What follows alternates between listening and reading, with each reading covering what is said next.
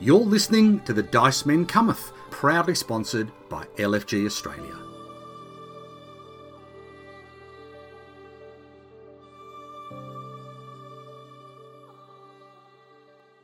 The Dice Man cometh! Good morning, good afternoon, good evening, and good night. This is Leon yet again with the Dice Men Cometh, all your favourite board games, card games, role playing games, and everything you can find on, in, around, or anywhere near a table. Episode 342. I'm here with Mark and Garth, but they're not going to talk right now because you're going to hear for them for the whole next of the bloody episode. What? Stop doing that for God's sake, because they're going to talk more about pack stuff and they have lots of interviews, just like they had on last episode. And then this week, we're going to be doing a lot of stuff to do with uh, indie designers and whatnot. And the theme for this week, I believe, is water. That's water is the theme for this week.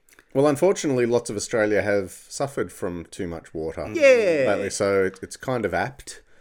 Although one of the games we're talking about is Floodlands. Yes, it's a very insensitive on our part, but that's just the way that the cookie crumbles, I'm afraid. Have we got Have we got cookies though? No, we, we haven't. Although we've probably just lost a few listeners taking the piss out of what's happened to those poor people over there, which we do sympathise with. We do our love our mainland family going through some horrible times at the moment. Yes. Well, we are actually sitting in the game studio that wouldn't exist If it wasn't for the floods, If, yeah. if m- it wasn't, my house was partially destroyed in a flood. But hang on a minute. The reason why was sounded is because welcome to part two of the Paxtravaganza. Oh yes, trademark. that, that is a thing. That's right. So, in case you haven't listened to episode 341 yet, go back and listen to it because that's part one of the Paxtravaganza where we talked to, to a whole bunch of big game studios and distributors and all the big guns of the Australian gaming industry. But in this episode, Yeah, no one wants to hear about that. No one wants to hear about the big corporate greedy people with all their millions and millions of dollars and stuff. I do. Yeah, we're like because they're all we- they're we also love really them. They're- cool people. We, we They're all they're all very lovely. jokes. They're lovely. But in this episode, You can tell who didn't go to PAX. can't you? Yeah, that's right. Didn't we give him? Oh no, we didn't give him any of that money, did we? Never mind, Leon. And the amount of people that I'm sure asked about where's Leon and whatnot is, is heaps, right? It's heaps. It's heaps. Is there a cricket button on this? no, no, that's way Uh, what, what, too what, cool. what? Yeah. Hmm. Uh, no. Um, but anyway, part two of the Paxtravaganza is all about those people who grind away day after day, year after year, decade after decade with their one amazing game design. And some of them get that game into the light of day. They're the indie publishers.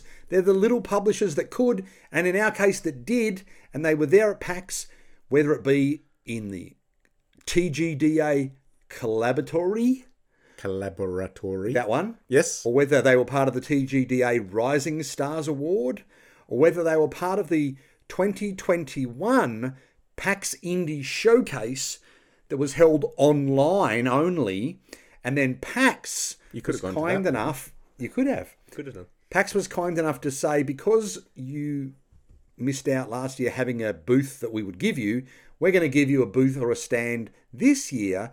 So there was a whole bunch of those games that came back.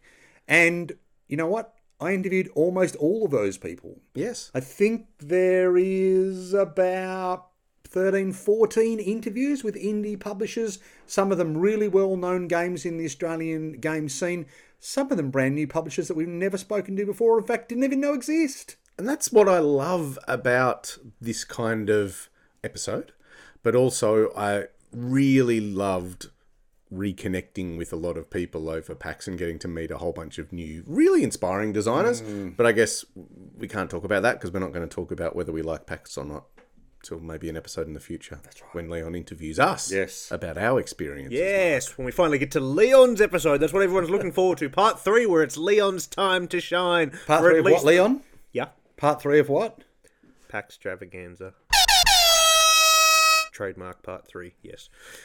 But All right. before we do that, we've got to talk about two of these indie games that you guys played. But before we do that, we've got to take a break. But before we do that, we've got to talk to people out there about our lovely Patreon. Mm. And thank you to all our patrons out there, especially ones that you guys probably saw over at PAX. Oh, we and did. Had a cheeky pat on the back to, or maybe even had a cheeky beer with. we even had one of our Patreon supporters that was also a game designer. Ah, lovely.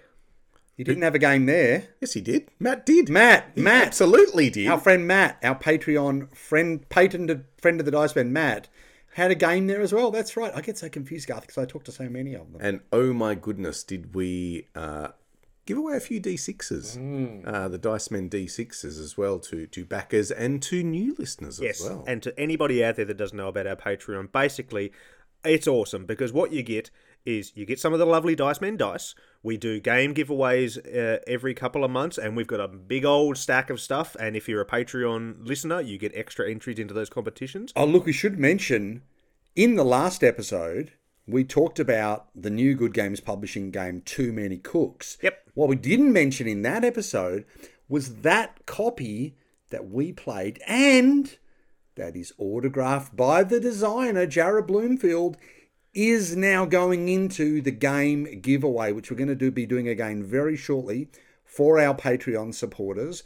We generally give away three games every quarter from a massive pile of games we have. Yes, and you get to choose them. It's not just you're going to get this game, end of story. You get to choose from that massive pile. But most importantly, the best thing you get by a mile once a month is the bonus, nearly two hour long after dark episode of the Dice Men Cometh, which we've done about half a dozen of so far. And we have to admit, yes, thank you, Mark. We did have. Let's just keep going. We did have a few sound quality issues, for God's sake, in some of those episodes, which we apologise for. But as you can hear in your ears right now, we've kind of nailed it. But those episodes, like I said, they're after dark. We do a bit of swearing, we do a bit more drinking, and a bit more casual. But they are by a mile some of the best episodes that we've ever done of this show, in my opinion, because they're just so much fun. And the format we've been doing of late is being answering a lot of questions from our patrons, as well as doing uh, different various top tens that we don't normally do on the normal show because we're too busy talking about all the hotness we've been playing. So it's a great time to let our hair down and our listeners' hair down as well, and just get stuck into some fun. And the last, I think the last three maybe have been something like two hours, 15 minutes. So, I mean, if you can't get enough of three dice men around a microphone, then two hours, 15 extra a month of dicey dice men goodness. What are you waiting for? Yeah, so I'm afraid you're going to have to listen to us bang on about it quite a bit because we love it and we want more people to hear them because it's awesome. And the people that do hear them, our patrons, we love them and we interact with them quite often. And, you know, look, I guess we've told everyone about how we've moved out of Edge Radio. We're here in Garth's Game Room with all this really cool audio gear that we bought with the money from our Patreon, or at least we will when we pay ourselves back with some of the future money from our Patreons that we get. But also, it enabled us to travel to PAX Yeah. and bring this amazing Paxy goodness to you. Yeah, we're not just spending it down the bottle shop. We promise. Wink, wink, nudge, nudge. Oh, I'm not supposed to say that. Uh, we do actually put every cent of it back into the podcast on sending us around Australia and hopefully around the world and get some nice equipment. But we've prattled on enough. Thank you for your support. Let's have a break and let's talk about some board games. That's what you're here for.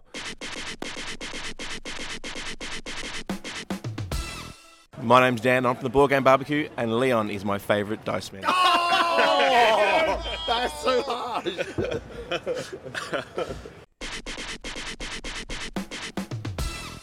So, lads, board games. You guys played some indie designers. You played with them. They designed stuff. You played it. yes. Did I mention you played some games? all of all of what you just said, the answer is a resounding yes. Yes, and they both have something to do with water, apparently. They that's, do. That's the theme for this episode because we like to theme our episodes because we're professionals. Yes. So let's start by talking about this game called Floodlands. And this game is a little bit of paper, but Bit of paper. it has a lot of opportunities. So, look, it's designed by Andrew Carpenter and actually has quite a bit of involvement with good friend of the show, Matt Lee. Ah. So, it's got a little bit of credentials, Matt Lee, you know, editor of the Campaigner magazine, Oh, we like defended- us, yes, we founding member of the Kanga Awards, which are, are pretty spectacular. We do love our Matt Lee. Thank you very much. So let me give you the the gist of Floodlands, which is a Yeah, it's a rolling right. Oh, no, I was about to say when you said bit of paper, I was going to say you don't write on that bit of paper, do you? you do. It's a rolling bloody right. Yeah. Garth, we've figured this out. We've cracked the code that none of them are any good. Well, Or is this one good? Well, let's talk about it and I'll Okey-doke. tell you. Fine. So, heavy rains have caused havoc throughout the region. As one of the apprentice cartographers, Oh, hang on here. it is up to you to use incoming reports to create an updated map of the region. But it's the gonna be a council. lo- it's going to be a long shot. Sorry. to cut you Hey, off there. Yeah. the council will surely reward the apprentice skilled enough to put together the most accurate map, contributing to better run aid efforts. Ganjon clever.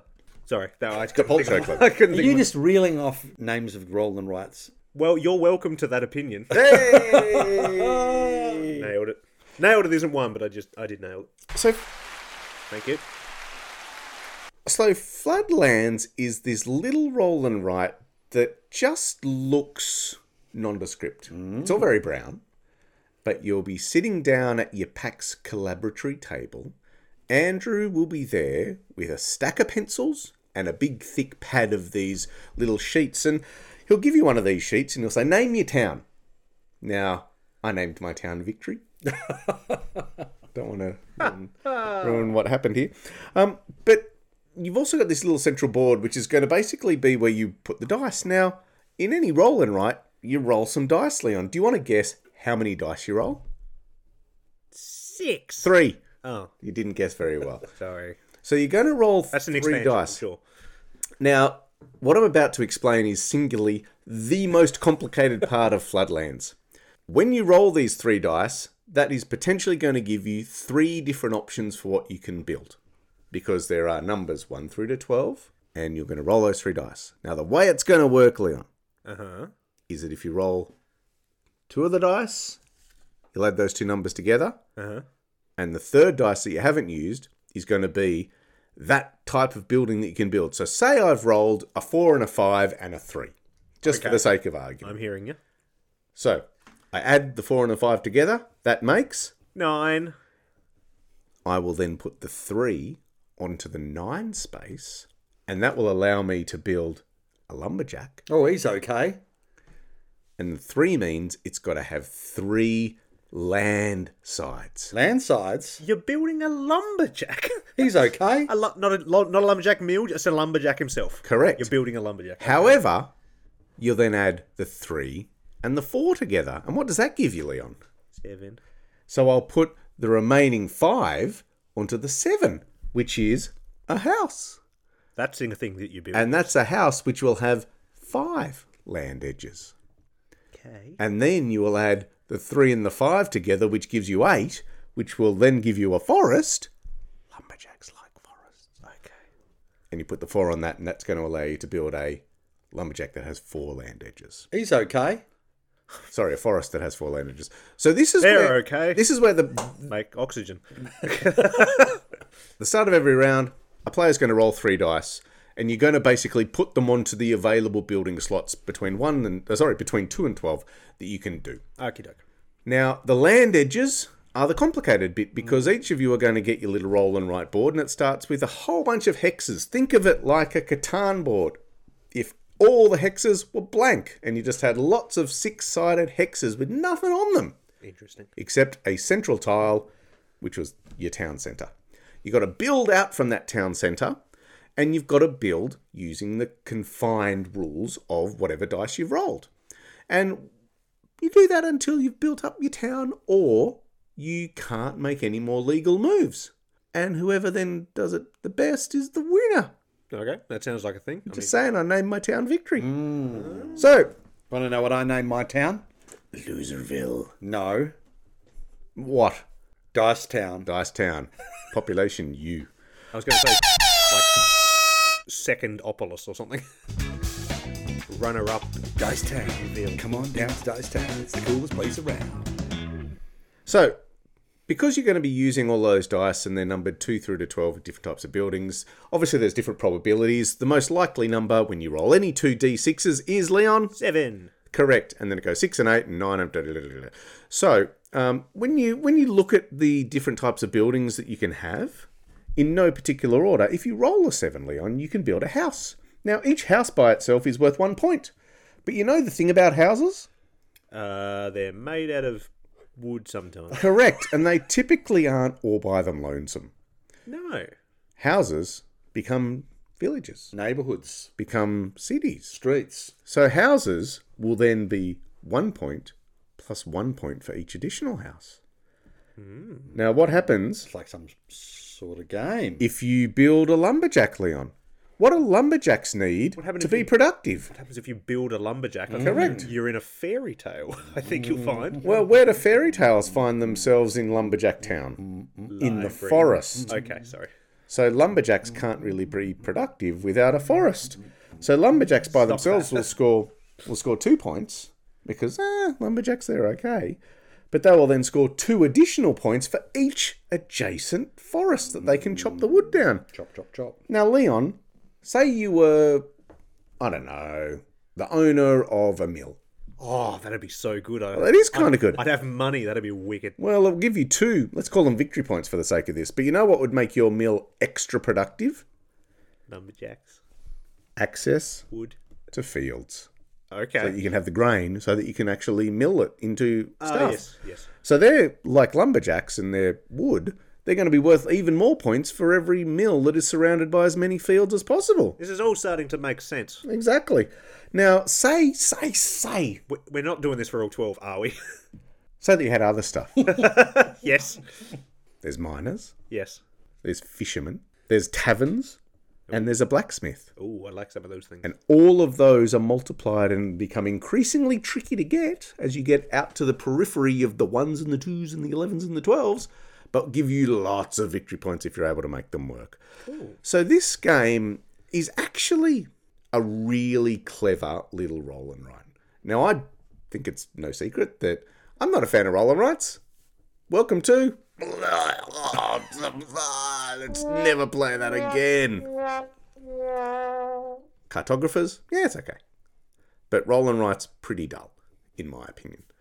I found this one to be actually really engaging, and I really loved the dice usage in this particular game, and it made it intriguing. And I think Mark, you and I, because we're the ones who went to PAX, Leon didn't bother Um, That's right. yeah, that was the reason. Yeah. is that we we sat down expecting to go okay what's the demo give us the 10 15 minute spiel we'll see how it goes and then thank you very much let's move on we sat down and played the whole game Yeah. now admittedly the whole game doesn't take that long however it was still what 35 Yeah. 40 Uh, minutes or you know what so I think made it even more engaging? that we got to spend time together No, the journey along the way definitely not.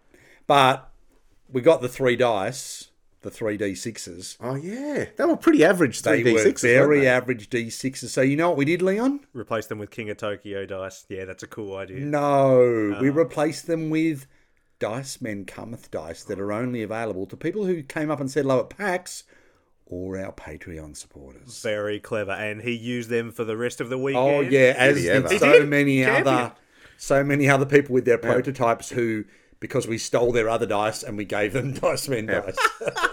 speaking of which we do need to release his wife don't we now Yeah, yes, we do. So th- look, I really cannot express how pleased I was with this game. I expressed it to Andrew, I expressed it to Matt, uh, and I'll express it to the listeners because I, I really think this is a clever little game. It it combines the puzzle of a, of a solo, and, and essentially that's what roll and writes are. They're a little solo puzzle. The complicated part of this is that in order to score the multiplier points, you've got to have the adjacency. And the challenge of the adjacency is that adjacency is only applied through land adjacency. So that, you know, I wa- I was struggling. I had five forests and I'd been building these forests up and I needed a lumberjack Leon right in the middle of those forests to get me all those big points. The problem was, is that a lumberjack is a nine, which you've got to have you know, fours and fives or threes and sixes to get to. What you then need is another large available dice to have lots of land adjacency. So if I've got a nine with only one land connection, ah, the other edges are all water. So Yeah. all those forests are worth nothing.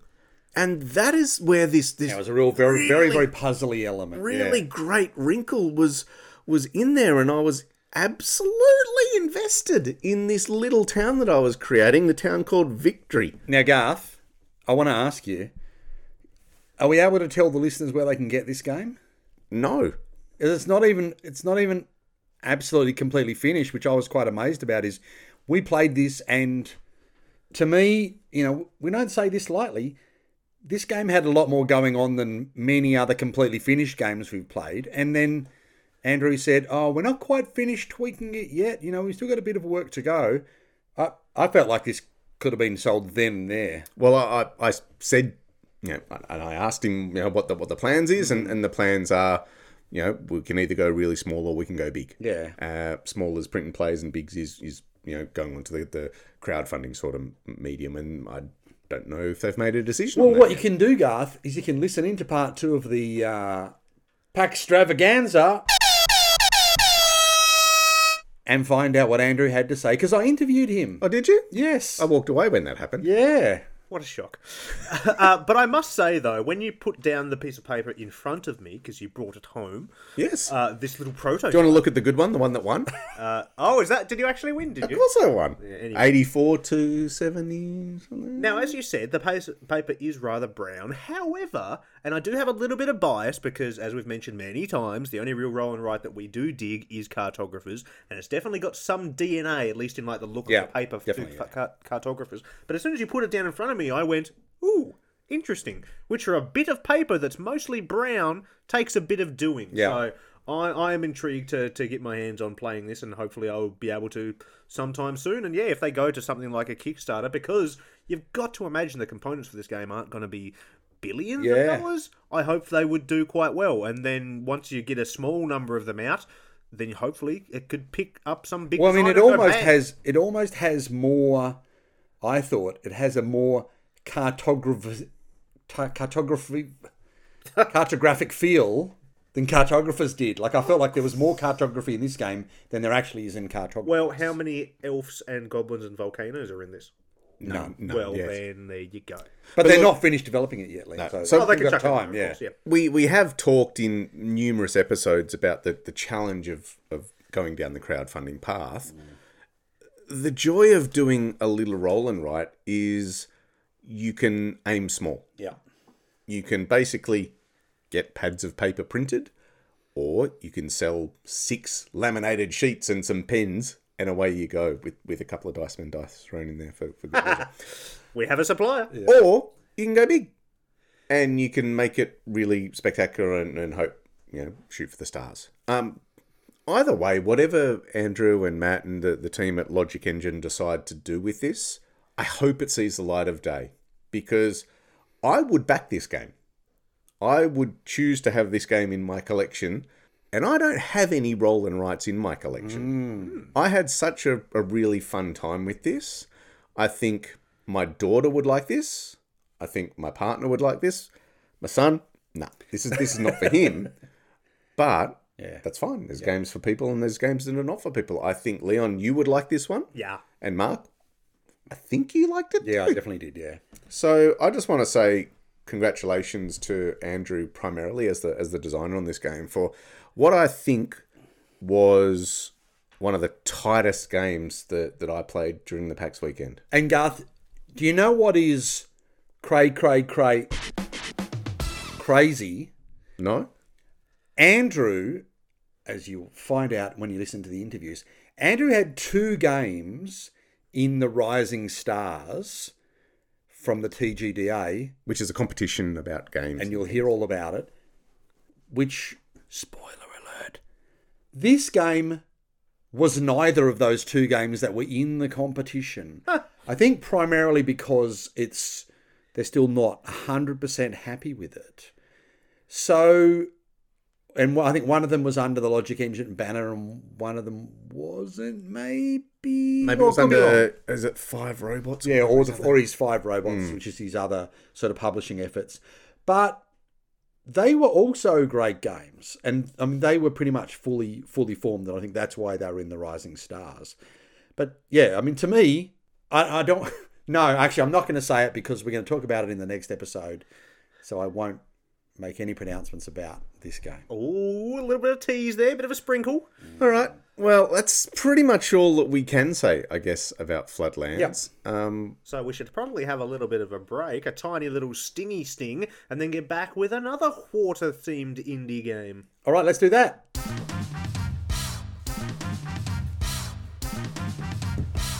Hi, I'm Andrew from Logic Engine, and I can't wait to listen to the next episode of The Dice Man Cometh. All right, we're back.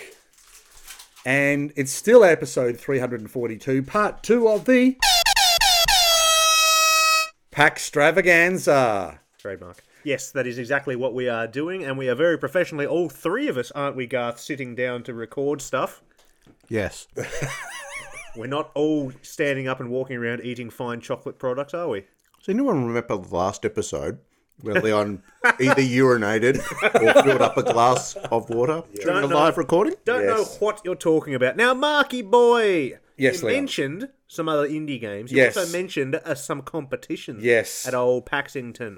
Have you got something you can tell me about possibly two of those things together? Sure. So the TGDA Rising Stars was a uh, competition for game designers. Now, help me out here, Garth. Was it? I mean, it's not like I Two. interviewed the, the head boffin of the TGDA for quite some time and actually have that interview later on in this episode. And he's a mate of ours, you could just ask him. That's right. But was part of the Rising Stars that this was for first time designers? I have a vague recollection that it may or may not have been. Possibly just unpublished designers, maybe. Because first time's kind of, how do you define first Uh, time? have you ever felt like you've been pushed in front of a bus? Uh, yes. No, I was just wondering if you remember it better than I do, because look, we the- know what my memory's like. Yeah, so the part of the Rising Stars competition is it was a collaboration Mm. uh, with TGDA, um, a few other distributors and publishers, but also with Launch Tabletop. Oh, Launch Tabletop. Yeah, did I mention Garth? No, you didn't. There's an interview with Launch Tabletop impresarios Kate and Alana coming up later on in this episode. I I kind of think that's probably the pick of the interviews. Really? personally. Yeah. Is that because it was the one interview that you did, Garth, out of the whole thirty odd? Mm-hmm. well, look, I mean, I mean, occasionally a man has to go to the toilet, and occasionally when he does, he hands a microphone to the other guy who happens to be hanging around. And I'm sure that one is as a higher quality as the Oh, rest of- yeah, he does a semi-serviceable job. That guy. So, The Rising Stars was about making sure that you know designers have traditionally had a, a hell of an entry Mm. challenge, Yeah. which is how do I turn my idea into a tangible game? How do I turn that tangible game into a thing that I can then have in shops? That's a big leap. Yeah. Yep. So, Launch Tabletop, which is this really quite fascinating concept, and I'm not going to say anything about it because well, just listen to the unit. but what it allowed the winner to do is to have some options available to them to, to get some games manufactured, potentially get it distributed, to get it developed by um, experts who know what they're doing. So the Rising Stars competition was a good opportunity for a lot of, a lot of up and coming or the smaller indie designers to get that. It allowed them to actually get a near production quality copy of their game produced. That is a big deal Hmm. because in previous years and in a lot of conventions and a lot of game jams and all of this, people are turning up with decks of traditional cards that have been written on or D6s that have got blue tack on them and new numbers written on them and here's the thing that I made on the weekend using, you know, my, my chopping board and a, a, a guillotine and I've drawn some squiggles here. So launch tabletop is allowing these um, these designers to basically get near production quality samples of, of their product, which the Rising Stars is is testament to that. They're, they're going to have these good quality, and there was you know lots of lots of the Rising Star games were they were looking schmick. Yeah, absolutely. Uh, now, one of them that we saw, and at the time we didn't know which of the of the five games or so was going to be the winner because it was decided by a, a popular vote with some extra input from the TGDA gurus. Um, was a little game called Stoked.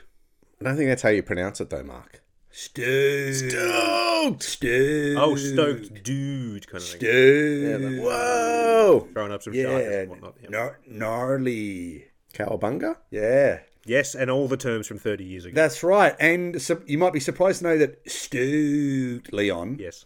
was all about surfing or at least catching waves. So you're on the floodlands, you whip out the board, and you get stewed. Get Stoked. cool. And you are, when I say catching waves, waves are cards, and you're bidding with other cards to win the waves that are worth the most money. So, waves, you've got various different points of wave cards. It's a bid, you get to go round. It's a, it's a bidding system where you go, I guess you'd call it a standard auction, where you go round and round and round and round and round until two people are passed, basically. And then there's a bank heist. It's Point Break, the card game. You only get to go one round once, though. You only play one card. Because it's, remember, you, you're placing your bet, your auction face down. Oh. You're flipping it over. I was getting confused with that other game called Strooked, which was completely different. I think you played that by yourself. It's a solo game. Anyway, yes, you're right. So it, it No, I get it. my, my brain was a little bit frazzled f- from all those interviews. Um, but that's right. You you bid for a wave card. The wave cards have different numbers as well as values. And then whoever wins has to actually pay their money cards, their point value cards. That's, that's they don't get 'em back. a spicy surfing meatball. Yes, because whereas- you've only got a really small deck of cards. That's right. And then the, those who didn't win, they they their bid cards go into a discard pile. But when they run out of cards, they then get them back again. Or if they played a a special zero value card, they then get to get all their bid cards back again. Yeah, because except the basically- ones that were su- were successful. Yeah, because basically when you're playing a zero, you're not competing for the wave. You go, like, I'm, I'm going to sit back, guys. Yeah, you, you I'm can take pulling this out." wave. I'm just Yeah. chilling out and relaxing. You recover your, your spent cards. Yeah. Now, when you win the wave card, you also get some respect, man. And respect on the cards was in the form of the classic, as you can see in this podcast, the hang five symbol, Ah. cool surfer dude thing. And respect gives you respect.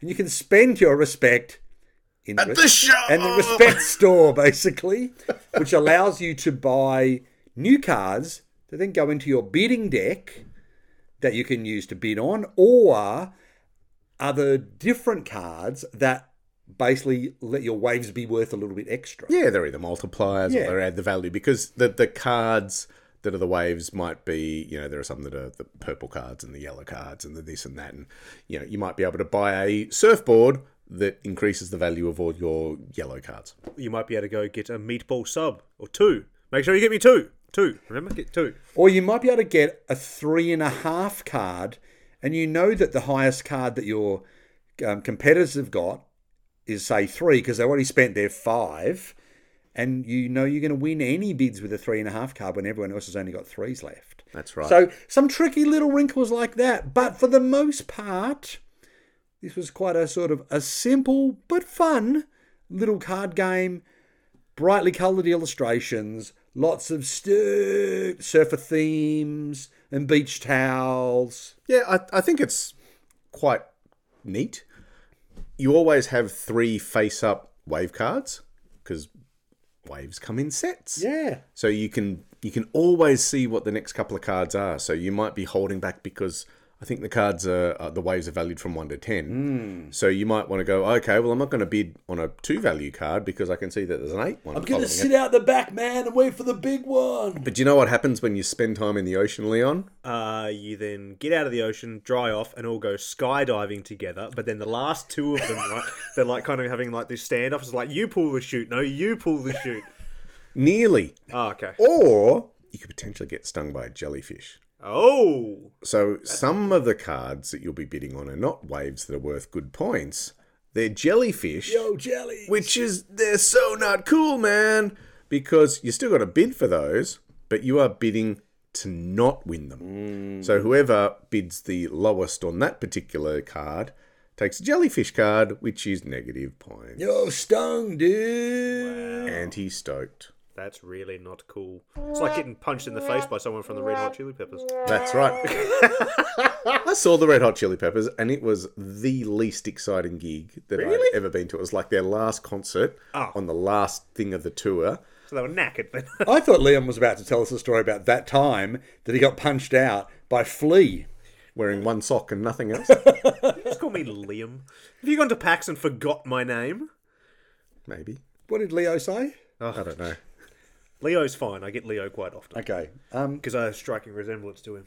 so, Leonard, what do you think about this game, though? How does it sound? Ah, it sounds interesting. Uh, I, I would be stoked to give it a crack, and since you know, since it is competition winning worthy, I'm guessing that hopefully someone will get their hands on it, either crowdfunding or a bigger publisher, and we'll go from there. The more Australian games out there, the better. Mm. Well, why don't you send an email, Levi, and see if something happens where you can get, you know, a copy of this for, from Jay? Well, I would Gladys, but I just think I'll wait. So, did we mention that Jay Bendixson was the designer, Leonard? I don't know. You're the one who was talking about this show, Marcus. Uh, I think we've run out of L names, loser. Oh! Plenty. You've not gone with Leone. I copped that for years. Oh, really? Yeah, Lucius? yeah, yeah, yeah. Luscious? Leviticus? Loki? Locutus? Leonardo, the name I use when I'm playing like old RPGs. 'cause Ah. it sounds Uh, wow, going out on a limb there. Yeah. Anyway, I think we've slightly gone off Yeah, topic. we have. So, a great little game by Jay Bendixson. And, you know, let's just spoil it now because it's not mentioned in the articles, the interviews, because we didn't know at the time. His game won the uh, the Rising Stars competition, so he can look forward to working with Launch Tabletop, I believe, and seeing his game come to fruition. And that's the reason we don't have a copy here with us because there were none, except for basically the one copy that was at the uh, the table to play. That's Well, right. That is excellent to hear, Muriel and Gerbert. So let us Gerbert. now. We're going to have to, for yet again another week, uh, say goodbye because Marky Mark's about to press play on his little machine, oh, yeah. and you're about to cop a good solid, like nearly hour of interviews from all these awesome Aussies that are about to be kicking goals in all sorts of tabletopping ways. Yes. And then next week, you'll join us for our final part of our Yes Pack Stravaganza. Okay, okay, serious, stop. Because then I will actually be asking the lads about how their weekend went and their favourite things and their not so favourite things and so on and so forth and so ten. And then we've got even more interviews with some fellow board gaming media types. Mm. Hmm. Hmm. Yes. For another week, it's time to say goodbye. Yep, we're off to the interviews. Bye. See you, Mervyn. See ya, Granny. Yep. See ya, uh, Mikhail and uh, Goebbels. Oh no! Uh, oh my goodness. I lose. Bye.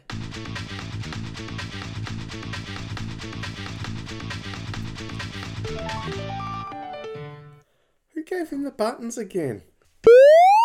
So I'm very excited to be here at PAX today, talking with a man who wears many hats. He's got at least two on today.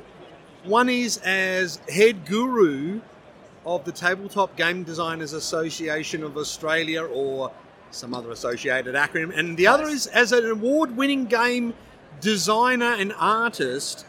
I'm speaking, of course, of Alex Winter. Hello, Alex. Hey, I thought you retired from the Dice Men. Uh, well, I did, but you know, I'm back by popular demand. Old age pension doesn't cover it anymore. As are you, in that you are back here at PAX again, wearing many hats. So, firstly, as an award-winning game designer, illustrator, artist, graphic designer, how are things going? And what have you been up to? Uh, oh god, I've been busy with life. Mm-hmm. Game design takes a back seat sometimes, and Yeah. it's been like that for a little bit. But I got back into it recently after Shepicon. Actually, I got inspired at Shepicon and Nice. started putting on my designer hat and playing around with some game designs again, which was good. Brilliant. And now you've just taught us this amazing, I'm going to call it a little game, but it does take up a bit of table space panorama. So looks good on the table though. That's that's why it takes up so much space. it is an absolutely gorgeous game. Um, just saying for I can't wait for my wife to see this. She's going to um, totally lose it because it is so beautiful. Tell me the story about Panorama. Um, it was picked up by a publisher a long, long, long, long, long, long, long time ago. And um, as publishers are, they like to take their time publishing things. You know, they put stuff on the back burner, and it uh, it managed to. Uh, I was messaged last year, and they said they were going to publish it, and then they started working on it. They developed the artwork and the graphic design, and uh, only sold it in America. Yeah, because it, it's very, very hard to get hold of. I did see it on Amazon, but it was very expensive to get a copy here in Australia. But also, amazingly, uh, some of the art by fellow Aussie Dan May. Yes, yeah. Um, luckily, Dan was on the project at the time when it got uh, picked up by a publisher, and they wanted to continue with him. So he managed to do artwork in it, uh, as did I. And look, it, it is an absolutely stunning game. Obviously, uh, our listeners will be able to see some photos we'll post as well. But it's absolutely gorgeous. So, congratulations to both of you. Yes. Now, I also have to ask you, and look, this could be controversial, but I hope you'll be able to tell us the story. The famous Phantom board game, which came out to much hurrah on Kickstarter, Yep. um, that you were the designer for. One of the one of the designers. for it. Okay. Um, oh, that's right. Yes, it was a co-design. So tell me, how did it go? Where is it at now? What's happening with that? Oh, uh, it went extremely well. Uh, I think we made about uh, $63,000 on Kickstarter, but a lot of fans, they just absolutely loved it. Um, I can't say that the Board Game Geek rating is accurate to the gameplay because I'm pretty sure it's all the Phantom fans just going, we love this game, we haven't played it, but it's got a high rating. Yes. Um, I actually, funnily enough, it got picked up by VR as well, so we sold all the remaining copies to VR Well, Oh, fantastic. distribution. And a guy came up this morning and he said, I heard the Phantom designer is here at this booth. And I'm like, oh, yeah, that's me. Yeah. I forgot. He's like, can you sign my game? I'm like, oh, yeah, all right. Oh, fantastic. fantastic. Spelt funny when you- PH. yes. it's Okay, funny so when that- you get told that stuff. you know. That's good news because I think you. I do vaguely having remember having a conversation you, with you where maybe it wasn't the whole process wasn't going so well at some stage. There were issues with it, yes. Uh, issues um, working with licensing, working with artists. Um, I can say that from, from my side and Dale's side, we were on top of everything 100% of the time. But, you know, other people may not work in the same time that Okay. you want to work at. So there were there were issues, but we overcame them and, and it got out. We I think we did well all the time, actually. Well, and clearly, because you have done so much self-publishing, or you know, you're integrally integrally involved with your projects, you know about those time pressures, and you know Yes. now's the time the rubber's got to really hit the road, and I've got to pump out whatever Oh, I've got yes, to pump yeah, out. Yeah, yeah. Um, there were many pieces of artwork that had to be made for it, and to be fair, there was only one artist doing the majority of the work. And when one artist has that amount of work Yeah. on it, and and they've got their day job and, and all their other stuff, it's it's hard for them, and it does take time. They produced amazing amazing pieces for the game. Okay, Yeah. so it does take time for an artist to, to produce, you know, a huge amount of artwork when it's one project. You know, they've got their own projects, they've got their daily life, and it gets busy. okay, and so as far as your own personal designs go, is there much on the horizon? Ob- Obviously, it's been a very difficult time with COVID. Has been You've got a very young busy. family. Yeah, new job, uh, yeah, lots of stuff. Um, yeah, like I said, I got my game designer hat on uh, earlier this year. I we released a miniatures-based game early in the year called Tempest Mortis, which Oh. is Patreon-based. It's Yes. free. Yes. Um, so you just download the pieces you want and play it. Um, and Panorama was released earlier this year. And we were working on a second edition of Brigade. I won't call it a second edition, it is Yes. a different game. So it's a Brigade number two Ooh. we were working on. Um, and I've started working on a second Panorama as well. Oh, fantastic. So you've got a lot on. Now, your other hat, obviously, is as the uh, the head guru, pretty much, and cat herder for TGDA. Yep. Um, has there been much happening there? Is it is it a very active association at the moment? Yes. You'd imagine always. a lot of designers have had a lot of time on their hands. That's so true. What's been happening? Um, well, we wanted to spend more money, so we introduced four competitions. So we used to have two competitions, but they sort of died out over time.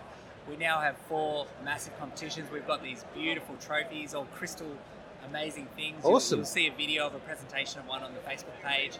Someone won one last night.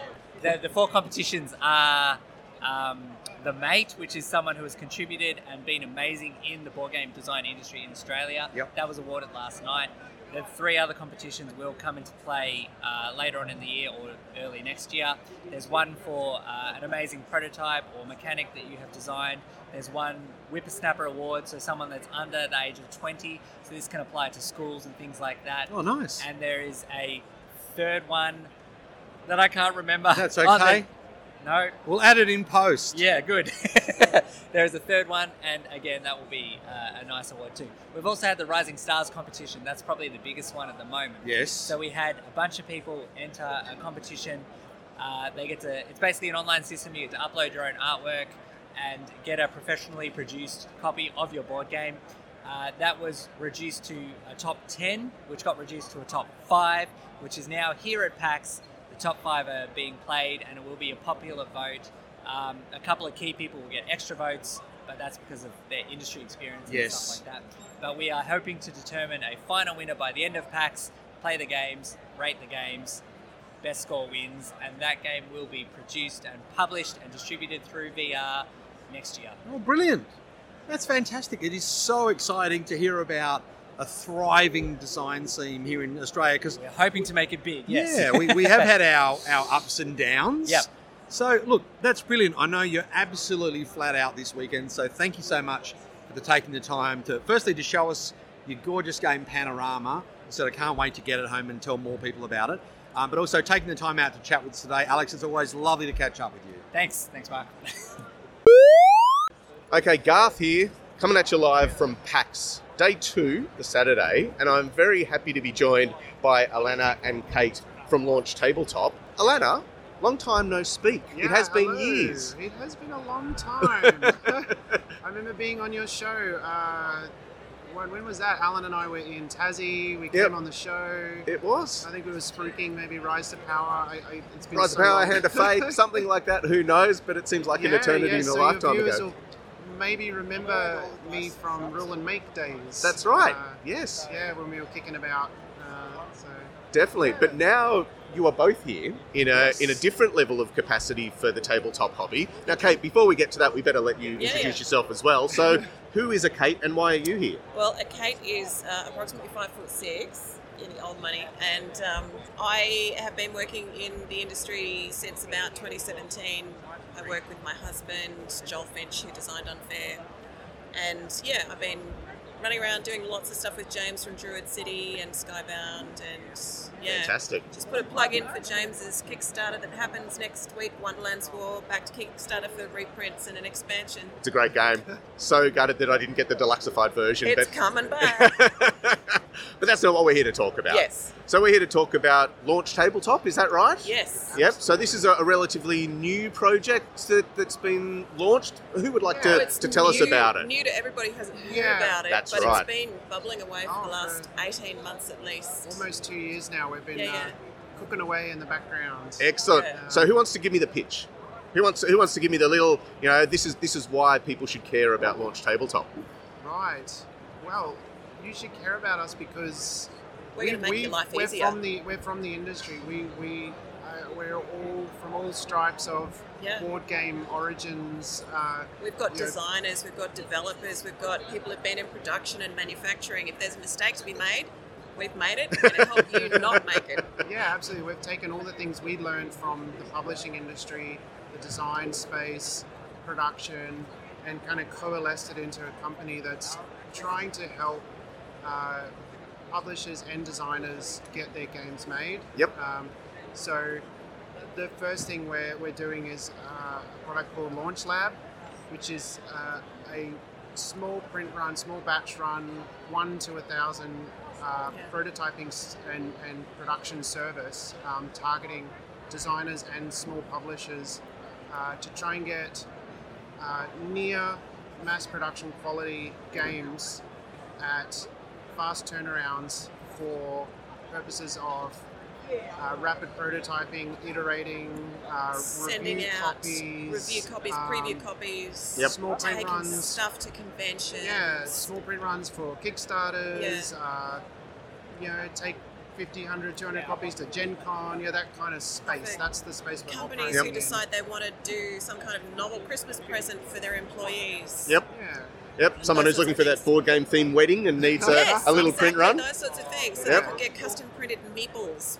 Wonderful. That, you know, work for their particular wedding. And that- Is this something that, as a game designer and publisher, that's something I would have loved to have had a few years ago, um, where we were making all our own handmade prototypes, going to Office Works. I remember watching some YouTube videos of the we Rule and even Make did- days. We even did YouTube videos on how to make a board game.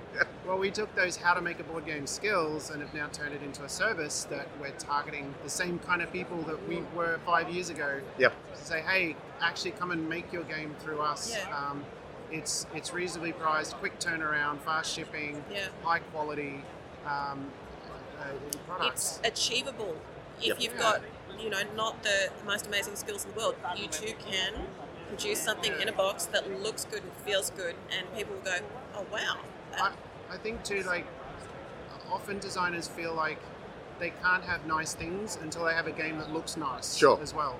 Um, but we, we know as designers, you you start with the pretty cruddiest looking prototypes, but it, it wouldn't it be nice to have a cruddy prototype in terms of you know whatever you've got, but actually like from really high quality components to give that that, that physicality to the game ahead of time. Like you don't have to wait two years to have a, a nice, solid feeling game that's in front of you, and you can really get a sense of how does my game feel on the table. Exactly. And I guess from a, a purely brutal reality, you need to have a good looking product for it to sell. And You know, that's- in yeah. today's Yeah. social media and today's Yeah. crowdfunded Yeah, gaming, Even in a pitch, the, the people that you're pitching to are really good at looking past the quality of the components and seeing what the game actually is, but it doesn't hurt to have Exactly. something that feels nice because it stops them thinking about, oh, that's a bit fuzzy, or Yep.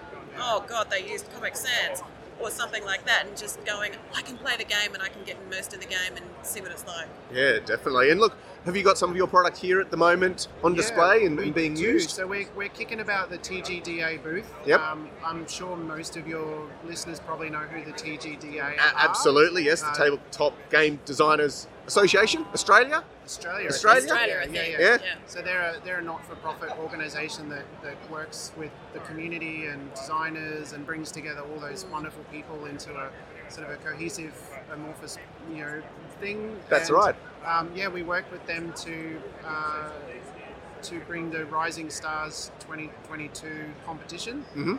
to PAX. So we had uh, designers from the TGDA submitting their designs through Launch Lab. Um, we shortlisted 10 of those and produced those 10 uh, games for PAX. Uh, our judges then reviewed them, played them, and narrowed it down to five finalists. Yep. And those finalists are being played uh, throughout the convention. They'll get voted on, and it, eventually we'll have a winner for the competition, um, and that that winner will go on to have their game uh, further developed and published and Fantastic. distributed. That, that's wonderful. What a, what a great incentive for Yeah. um, the hobby and for obviously budding designers out there, not Yeah. only to, to get and to be a part of the, the TGDA, which is a, a fantastic brains trust. And chances are, if you're thinking of the game, there's someone there who's had a very similar idea Oh, or a very similar mechanic or encountered the same problems that you're encountering. So absolutely go and go and have a look at that. Yeah, but also turning their games into a reality because that, that is a massive jump for a lot of smaller um, first time designers, I guess. It is, and you know, we deal with a lot of geographical constraints being in Australia, and the, the more we can sort of alleviate the, alleviate those uh, hurdles, the, the better. Like to put us on that international stage as designers and Sure. publishers and, and so forth. So Absolutely. And it's been really lovely to hear about people who entered their games and are finalists. They're like, I wasn't even going to do it, but then I thought, what the heck? And they've, you know, produced this incredibly polished looking thing, and it's obvious they, that they've put so much work into it because it's got graphics and Yeah. it's lovely to play, and it's really tight little presentations. So, you know, Yeah, it's amazing to think, you know, that this, this little idea that someone may have had gets to be fully fleshed out and is, yeah. is actually good. you know, that's a really nice thing because, you know, I being in the board game media, um, but definitely not being smart enough to come up with great ideas, s- come up with an occasional idea and go, I think that'd be great. But what do you do with that? I don't know, which is why I don't. So maybe I have to speak to you, the two of you off, off the mic and, and you, I can sell you my idea. Um, so what are you looking forward to about the, the growth of, of launch launch labs and um, and tabletop, you know, in general? What's what's your goal for, for the next short term? I think engaging with small publishers and designers, um, that's where a lot of our passion lies because of where we came from, from Yep. the industry.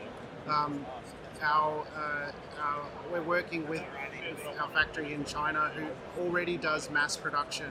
So we have we have that end of it already covered Yep. in terms of capability. And Sure. then bringing in these the, the small print production capabilities to allow us to engage better with designers and small publishers Yep. um, and just kind of create uh, some tools for that space so that's that's the short-term plan is work with those designers and small publishers um, Yep.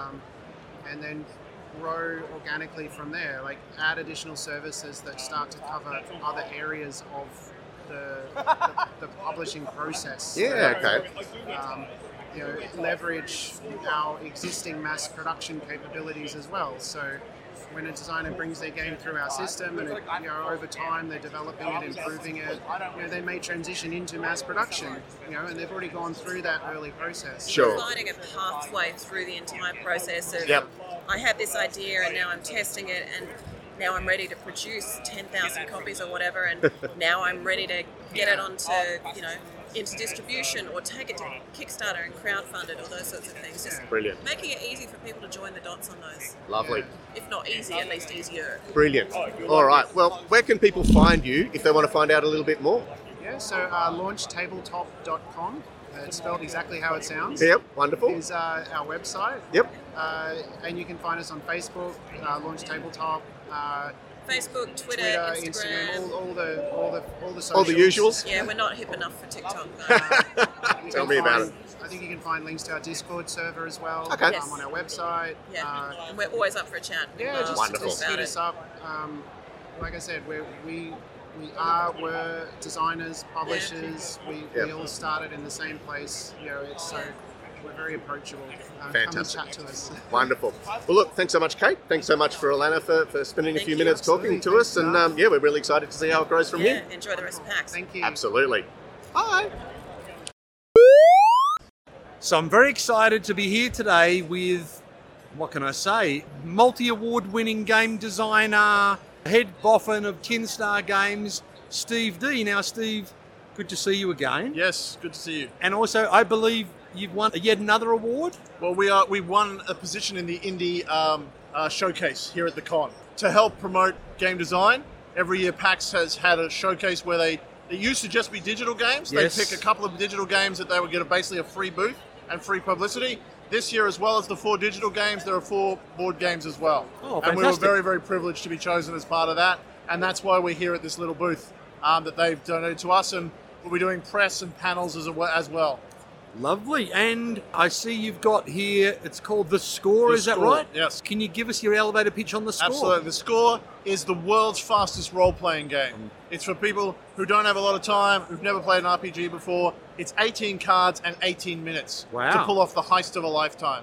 Using a very simple card based system, you can make up a character and run through a whole exciting heist in 18 minutes or less. I know you're a man who does innovative games and sometimes very very minimalist, but even for you, that's extremely minimalist. 18 cards, that's like a love letter, and you're telling me it's a role playing game. You can create a character, and the whole game takes 18 minutes? Yep, we'll, we'll guarantee that money back. We have had a few games that have gone close, but we've also had games that take like 10 or 9 minutes. So Wow. it can be really fast. Depends on how much you want to talk. Yeah. You can slow it down if you want. There's plenty of room. It just depends on how much you want to talk with each scene. Basically, each card in the deck represents a scene in the movie. Yes. Every card in the deck has a power on it that represents something cool that you would use in a heist. So every scene is like either you have the stat, in which case you're describing how you do your cool thing, and if you don't have the stat, then someone is doing something against you or stopping you, or you're failing in some way, and it's just every scene is a cool element of a heist. And because the heist genre is so well known Yes. and so uses so such strong tropes, people very quickly come up with ideas. I mean, everyone's seen a good heist movie. That's I'm right. sure. Yeah.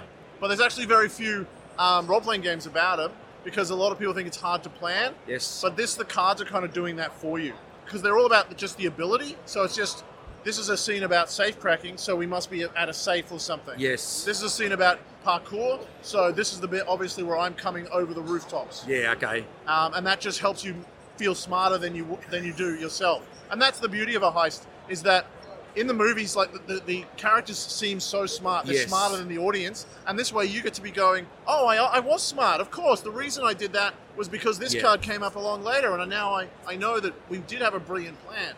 And that that's what I like about this. is It captures that feeling of, ah, we meant to do that. Yes. You don't have to nut out every single inch of the plan to pull off those few brilliant moments. That's right. Those that's right. 18 brilliant moments. Yes. We have these cards that actually are called twists, and when that happens, you go, ah, that was actually all fake, you know. So the last game we played, we got overrun. We didn't have enough guns to counter their guns. They locked us in a cell, and then we were like, ah, but that was exactly what we wanted. Yes. Our break and enter expert broke us out of the cell, and our hacker started hacking the system. And it was great.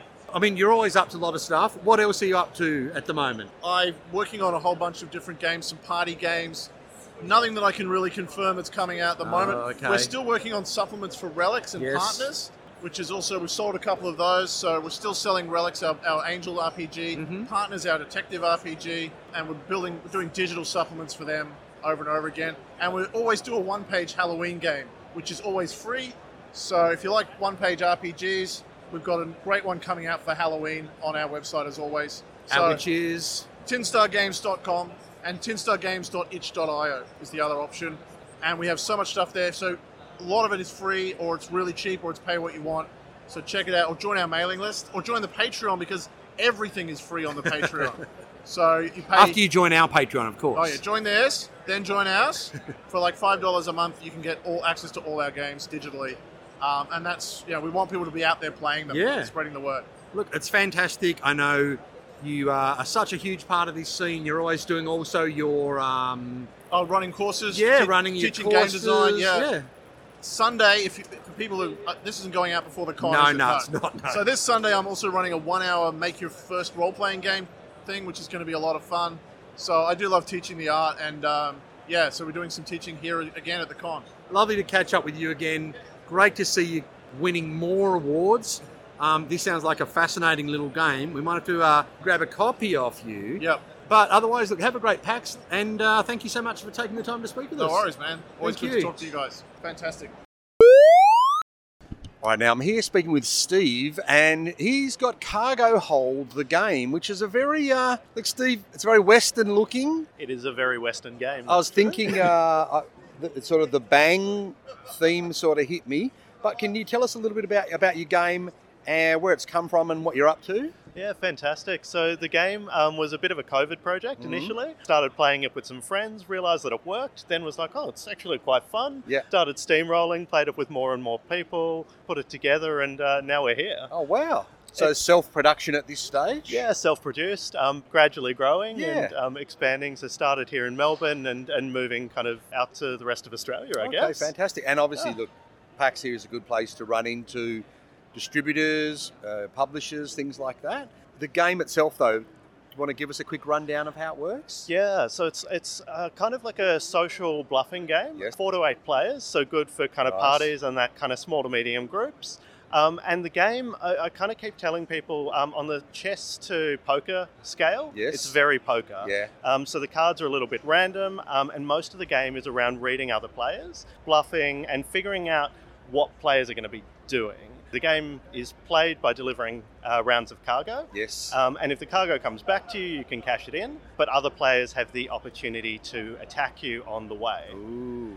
And so if they're successful, they'll steal your cargo. If you defend it successfully, of course, you get to keep it. Ah. And so the game is basically around looking at people's stacks of cards Yeah. Uh. and trying to figure out what they've put in there um, and whether you've got a shot at it.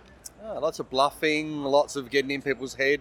Sounds like a perfect uh, Western themed game. That's the idea. Awesome. Well, Uh, look, wish you all the best here at PAX and thanks so much for having a chat with us. thank you so much. Awesome. So I'm here with Jake from very interestingly named company Dapper Cranium Studios. Jake, welcome to PAX. Oh, thank you. Welcome to the eastern half of Australia because you're from Perth, is that right? Yep, come a long way to be here today. You certainly have. And uh, what have you got for us here at PAX? So I've brought two and a half games. Ah. So the two games that I'll talk mostly about. Uh, it's it's a podcast. Why Yes, do I need to hold them up to that's the mic? right. Can you see these games in the mic? Um, so my two games I'm mainly showcasing today are Frog and Binoff.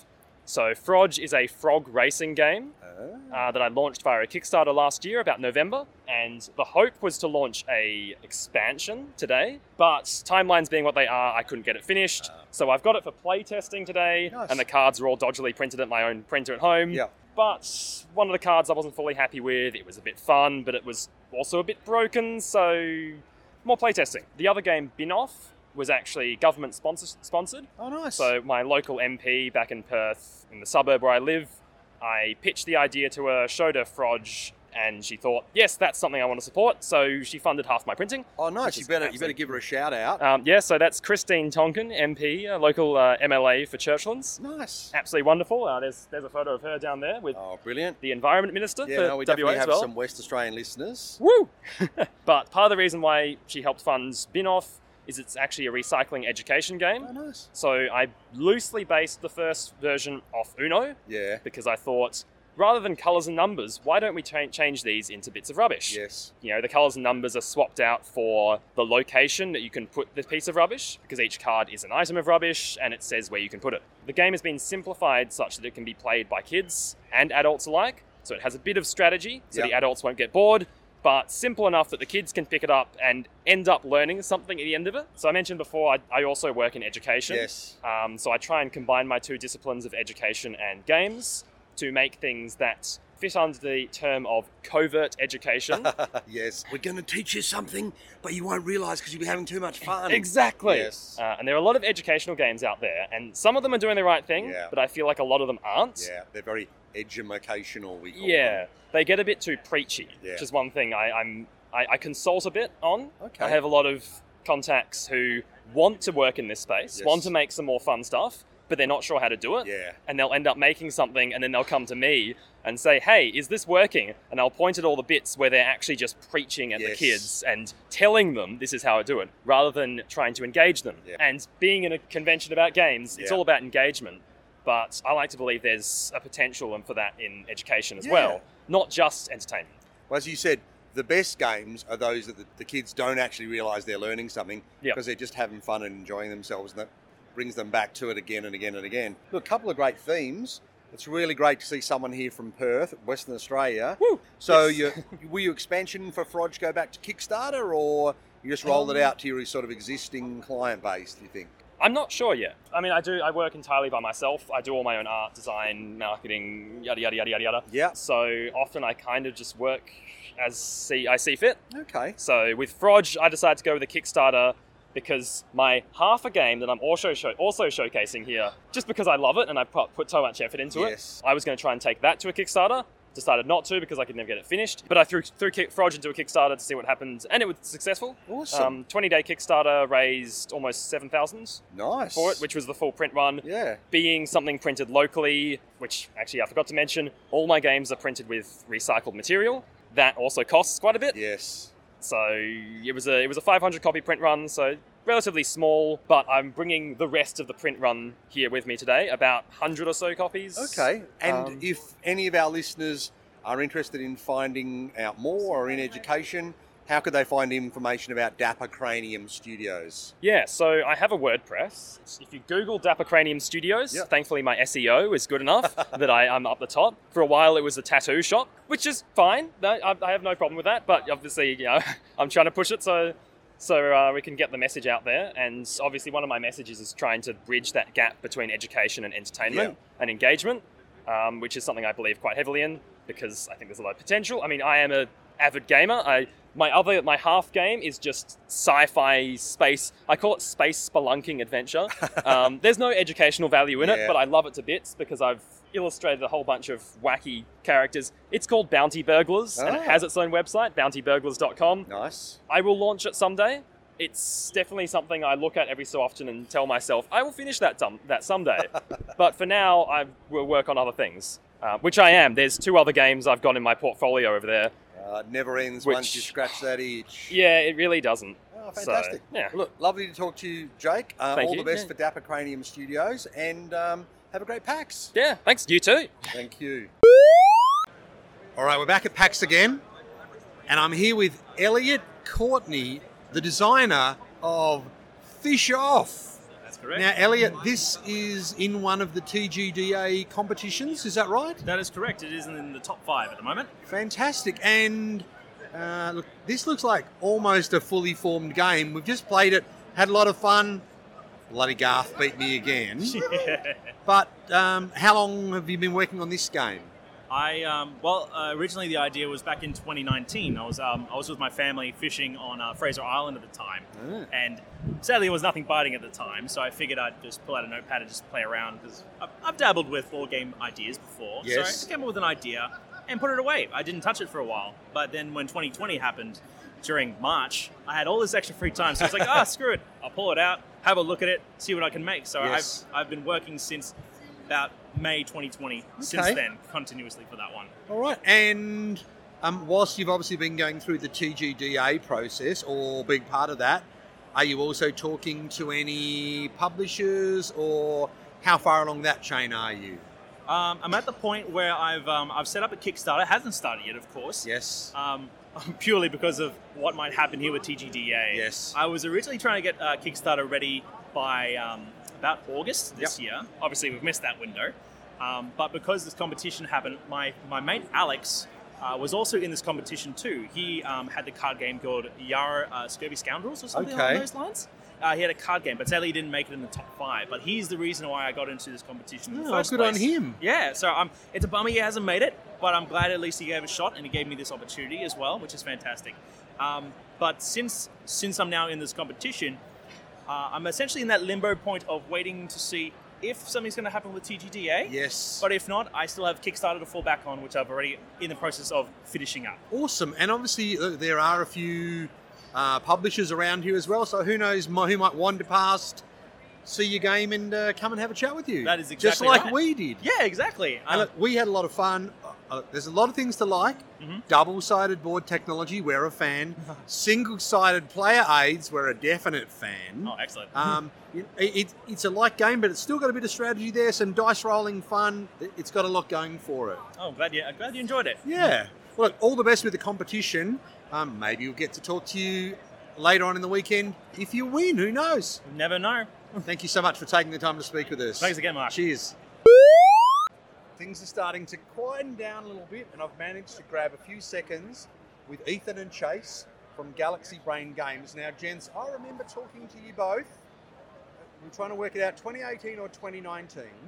We had this little game that you're starting to get together called Shifters. Can you tell us and tell the listeners what's happened since then and where you're at with it? So shifters, uh, it's a lot more pretty. Yeah. it's a little less uh, Excel spreadsheet printed out at Office Works, and a little more.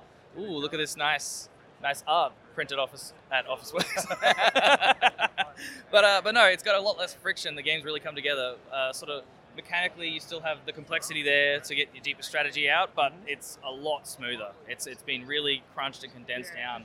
We're sort of probably 90% of the way through development at this point. There's only a few more things to lock down uh, before we would be ready to sort of launch, I guess. Okay. Uh, And Ethan, are you are you looking at Kickstarter? Have you been talking to publishers? Are you going to self-publish? What's the plan there? Um, so we have been talking to publishers. I think um, probably there will be a Kickstarter at some point. I think uh, the trick for us is that, uh, as Chase said, we're, we're 90% of the way there, but that last 10% um, is, a, is a heavy 10%. So it's just going to take, I think, a bit of a time before we can uh, be 100% sure we're ready to, uh, to launch. Okay. And what's the reception been like this weekend here at PAX? Very positive, which Yeah. we're absolutely chuffed about. We've just come off the back of a six player game and it was an absolute riot. People were accusing each other back and forth for the entire game, which is what we want. It's, Yeah. a, it's a paranoid social deduction game with hidden roles, so we're, we're very happy with that result. I remember we had a lot of fun when we played it. It's great to see that you- you guys are still here, that it's getting very, very close. Um, make sure you let us know when either you're hitting Kickstarter or you're getting out there. because obviously we love to spread the word about local designers. Um, and it's great to see. We've seen a lot this weekend where you know, I remember we met with Joel Finch, who has this amazing game you might have heard of called Unfair. And I remember when we played the prototype of that, and here we are, you know, six years later. He's just put out, I think it's the third expansion. It's great to follow through on to see where everyone goes. So we're really looking forward to seeing where you end up with it and what comes next. Have you got, well, not that I want to pressure you, but have you got anything else in the pipeline that you can tease us with?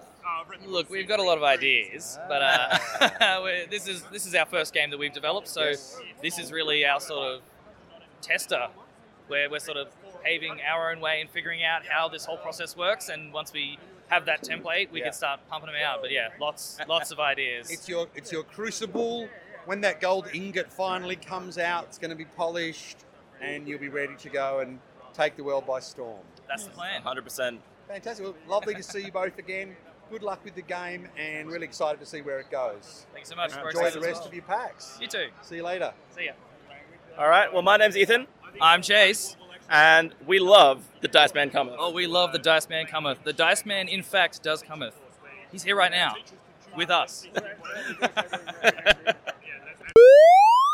So I'm here with uh, board game designer extraordinaire, Melbourne local, Carl Lang. Now, Carl, good to see you again. Yeah, thanks. Um, I think it's been a little while. Well, it's been a little while since everyone's been face to It face. We has. haven't seen you for a while. So, um, from a design point of view, what's been happening with you? What are you up to? Yeah, look, been pretty busy over the last couple of years. Um, uh, I found as a designer, it's been interesting um, through COVID. I've actually found, unlike a lot of things, I've actually had probably better access to publishers um, with everybody having to go online and start taking pictures online. So um, before, where it was really only access to the local um, local market, um, we've had a lot lot more um, success, I think, getting in contact with some of the American and European publishers.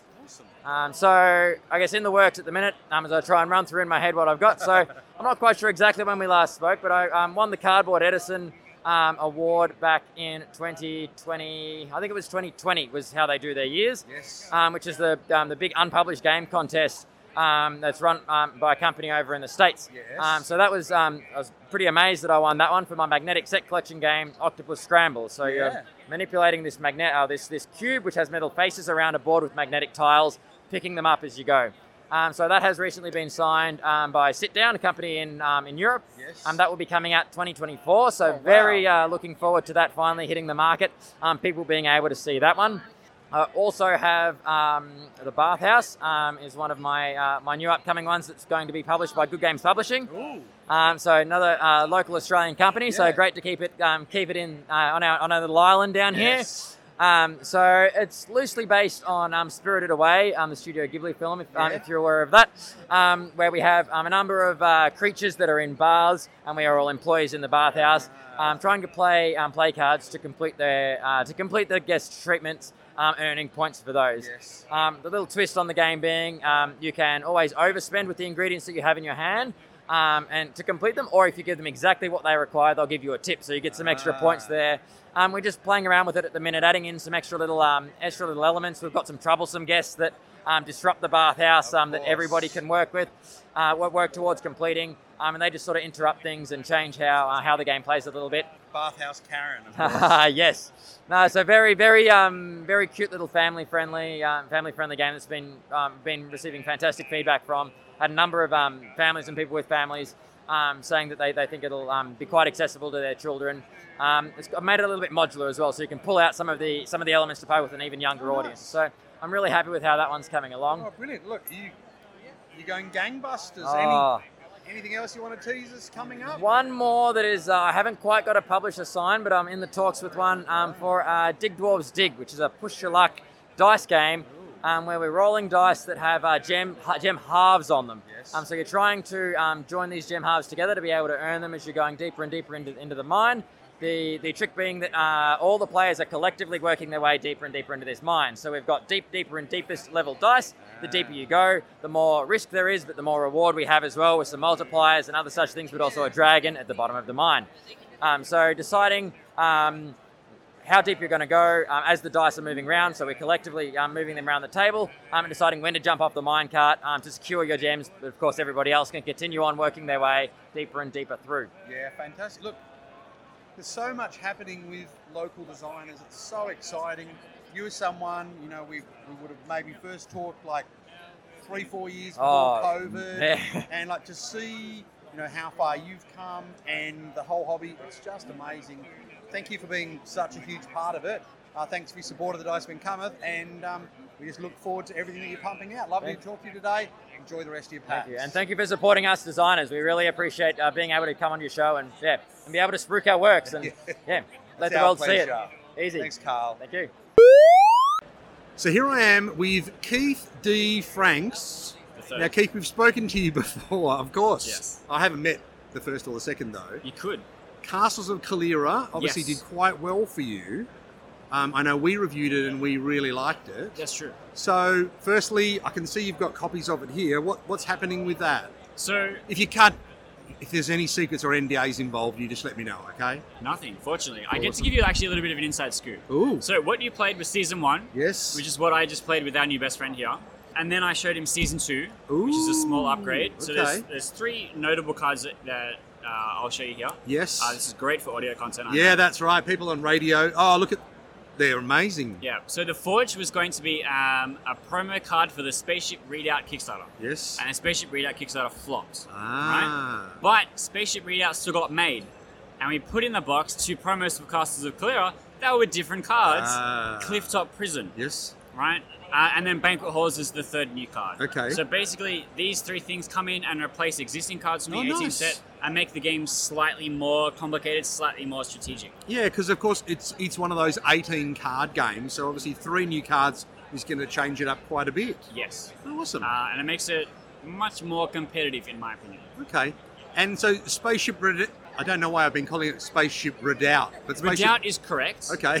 Um, so it's a play on words. Yes. So a redoubt is a secondary defensive position, Yes. and doubt comes from it being a social deduction game. so saying redoubt puts Ah. yeah. emphasis on the pun, but redoubt is the correct word. so I've been the one intentionally saying it wrong to emphasize Ah, the Right. pun. But yeah, Clever. spaceship redoubt. So you said you took it to Kickstarter. Yeah. It flopped Unfortunately, in didn't the get first across the 48 hours, line. Yeah. yeah. Um, what are your plans with that one now? It's actually published.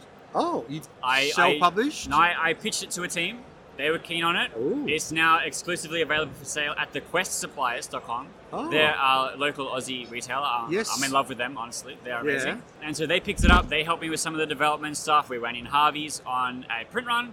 The game looks fantastic. You know, I can prove it. You can have a look at it. And Oh. I wish you could see these cards on radio, people. They're just amazing. we, we basically got to make the dream version of the game. Yeah. Um, and we made 500 copies. It's available in the store. And so, so me, I'm like, I don't have to go through the hardship of the, the Kickstarter and the Yeah. stress. The game still gets made. It's still on people's shelves. They get to play the game. Uh, and the gameplay of this one is actually really fun. I'm a big Nice. fan. But, and I know you asked about the future of castles. I'll swing back to that. Yes. Just this year, unannounced yet, we've come to an exact build of what the sequel to Castle of Calera is going to look like, which is a remake of the very, very first game. I was Between gonna two make, castles of Cutlass. Calera? No, I wish. I wish. So basically, um, imagine Magic the Gathering meets um, Star Realms meets Wingspan as the Magic the Gathering killer. I know everyone says Yeah. that. So like the main thing is that when you play, uh, so imagine Star Realms when you play your ship and your ship and has its different um, factions. Yes. Whatever. Whenever you play something of the same faction, all the other cards of that Yeah, faction it triggers activate in it a off. row, like Wingspan does when Yeah. you pick a row. And so basically, uh, it's pirates and sea monsters and stuff, which is the Yes. Ah. same part of the lore as Castles of Calera. But the Castles of Calera are a playable faction. So you're going to see some of the same landmarks. Yes. But also, you get to see the important characters of the game. Um, so, like big sea captains, big sea monsters, and stuff like that. I can actually, I'll, I'll show you what one of our big ones. This is the Leviathan, which is my phone wallpaper. Oh my And so you can goodness. see um, Tyela here, who is the son of a bounty hunter, Yeah. um, raising up the, the God Slayer in trying to defeat the Leviathan. My goodness, that looks amazing. So This all is- the art is the same high quality as the Okay. Castles of Calera art.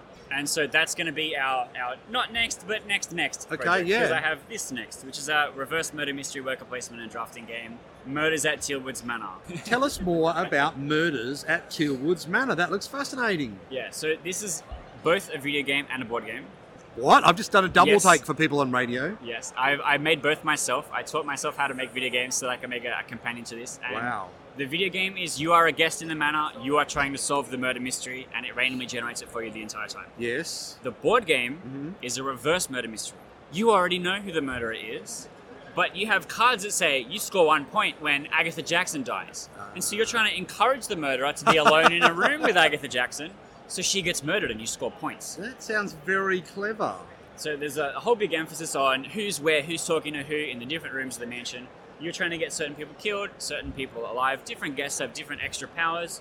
Like the host, uh, one is the investigator, has been called to solve the murder mystery. Yeah. They might find out who the murderer is and kill them, ending the game early, but you'll score extra points if you wanted the murderer dead. Wow, that sounds fascinating. You've been very busy. Clearly, I did being not l- stop at all during the pandemic. I was going to say being locked away in the pandemic has obviously given you time to go crazy. It's fantastic. It's so lovely to catch up with you again. So good to hear you've got so many good things on the horizon. Um, we'll be really excited to see how they all do. Yep. Anytime, obviously, you've got copies for us to review. We're always happy to receive them.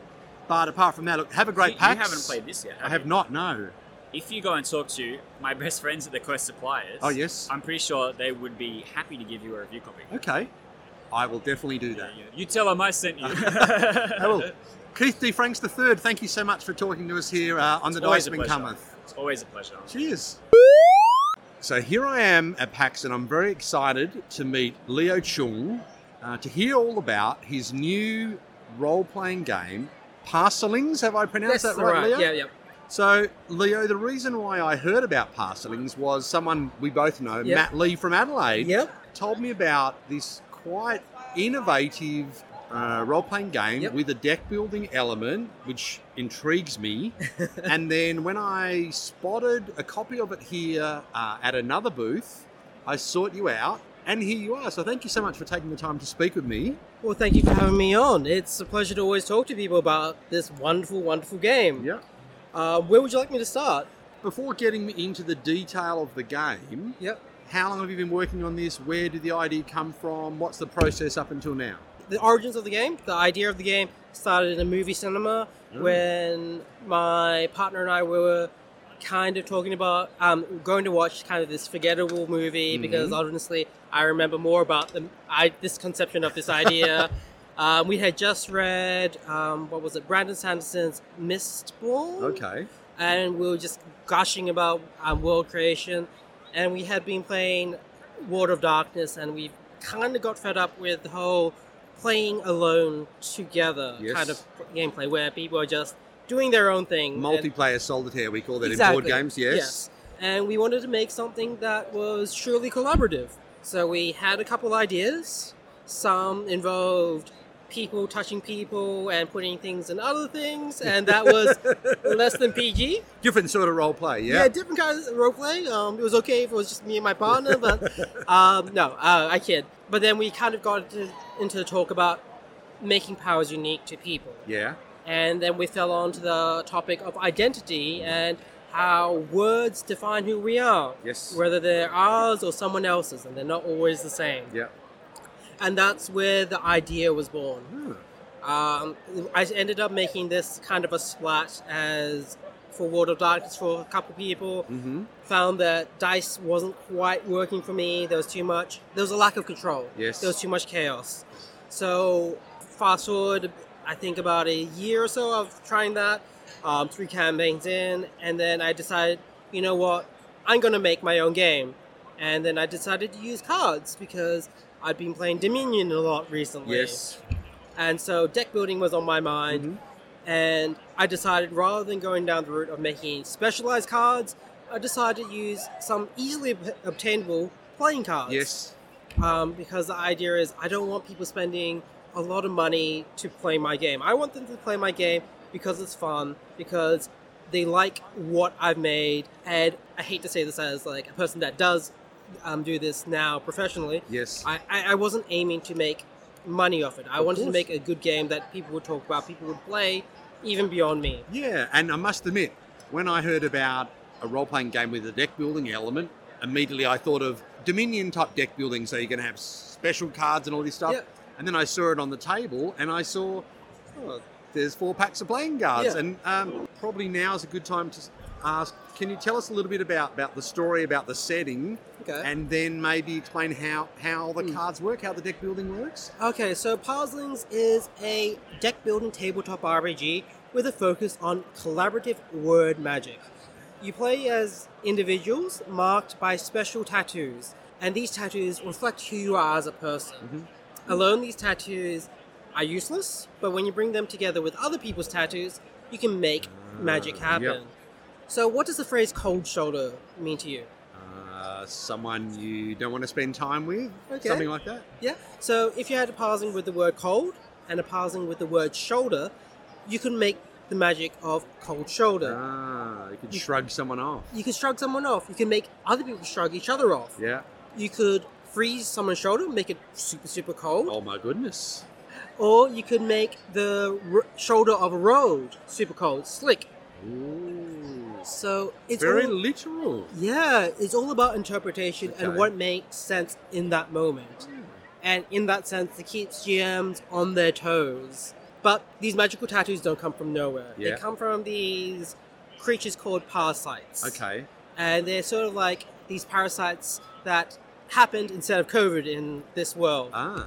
Um, so it Very make- thematic. it is. It is. I wrote the whole quarantine saga. Yes. Um, before COVID. Oh wow. So I was like, oh no. The world's catching up with you now. Oh, absolutely. I'm, wait- I'm waiting for my, my tattoos to appear. I'm still waiting for mine as well. These creatures kind of eat concepts. They're like hungry things that don't know what they are. And when they hit animals or things that don't have a good, complex linguistic system Mm-hmm. and understanding, I know there's probably, I should say, self awareness, but the level of intelligence. Get what you're saying. Yeah. Yeah. They kind of devour them. They try to imitate what they've eaten, and they continue to grow. They continue to eat things that are like them, and they continue to act like the things that they ate. Yes. And they get bigger and bigger. They get badder and badder, and it gets really complex to what Ah. they become. But when they hit humans, they find the fact that we constantly think about ourselves and other people are thinking about us enough to sustain them. They form some sort of homeostasis, symbiosis. Ah. Yes. And they become a puzzling. So the core story in Parslings is about how people deal with that, how what emerges, about the thoughts of self, and how sometimes we let what people think of us, what Yes. we think of ourselves, define us, Ah yes. and we can change the world, Yeah. whether it's for the better, or it can turn us into monsters, like complete one-dimensional characters Mm. Yes. who just get more and more like that. The perfect example of something that happened closer to real life would be Marilyn Monroe, the bombshell blonde. Yeah.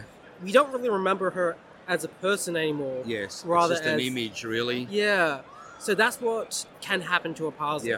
Okay. And the main antagonists of this game are both other people, the forces that try to control us, whether it's for our own good, the world's good, or what they perceive as their good, Mm-hmm.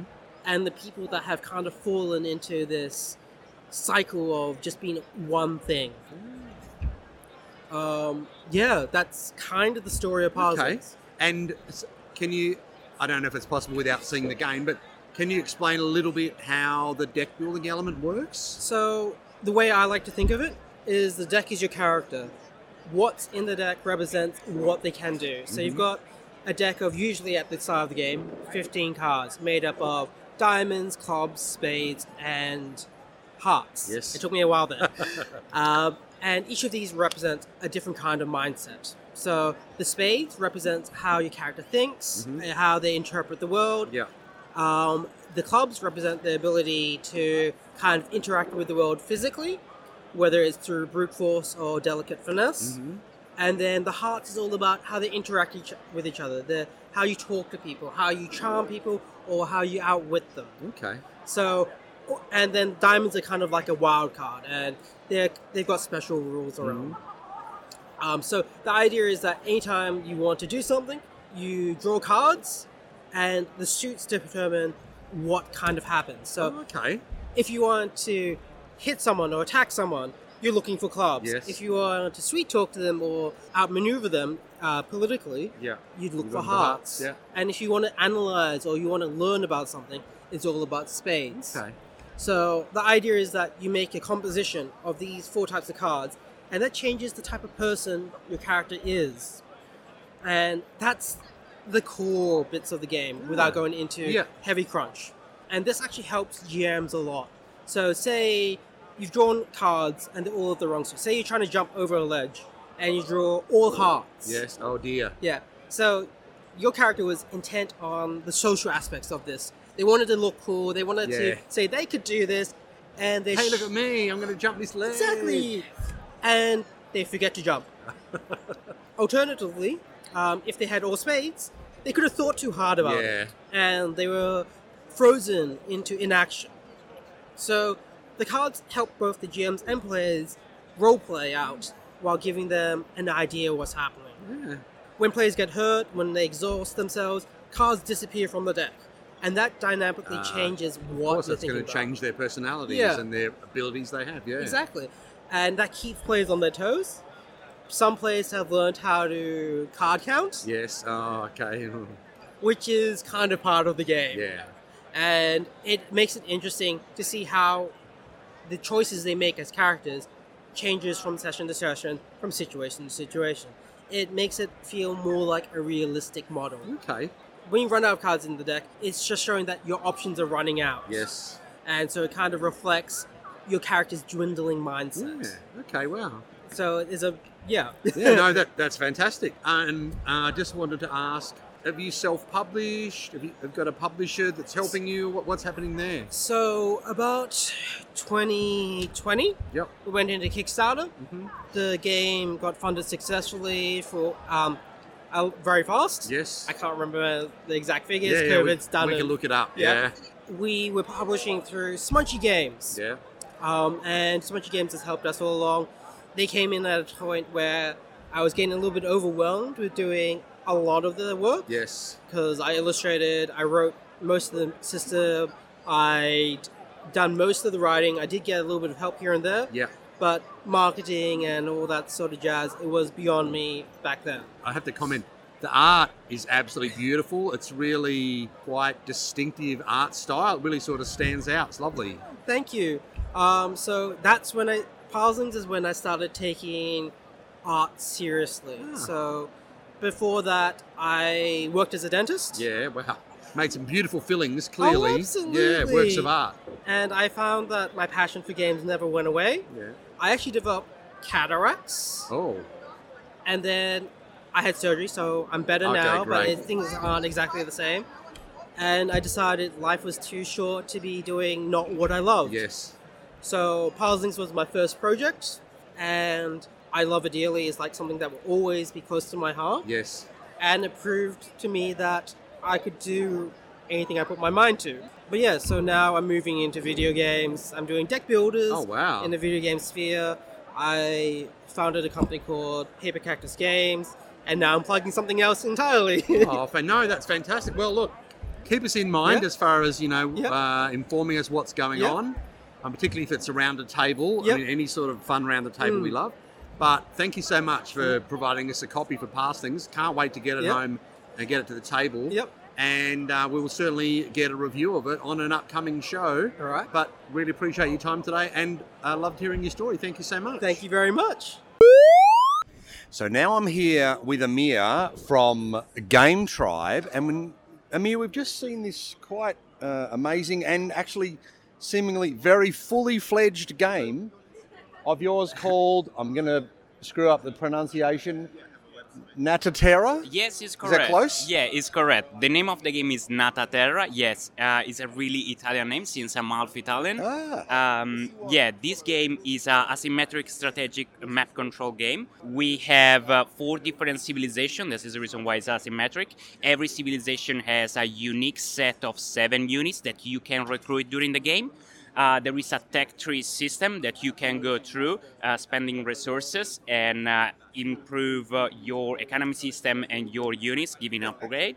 Uh, maps are built with tiles that represent the different biomes. We have swamp, desert, hill, and forest. And uh, where you gonna have a fight, depending on where you're gonna have a fight, every biome's gonna have a condition on the uh, combat that you're gonna have with other players. Yes. Uh, in this game, we have nine different victory condition, so every games can be really quite different. Yes. Uh, there is not a lot of randomness. I'm not a big fan of randomness. Yeah. Uh, there is just a bit of spice uh, for, Yeah. that you always need in board games, I believe. Uh, you said you've got uh, sort of a deck element, which you described as a factory that's making your units stronger. Yes. Another deck which is the something like the tactics deck, where So it's we letting have you. a tactics decks that are deck of cards with three option cards that you can use for surprise your enemy Yes. using uh, extra movement or extra special ability during the combats. So you want to play in the right way and in the right moment.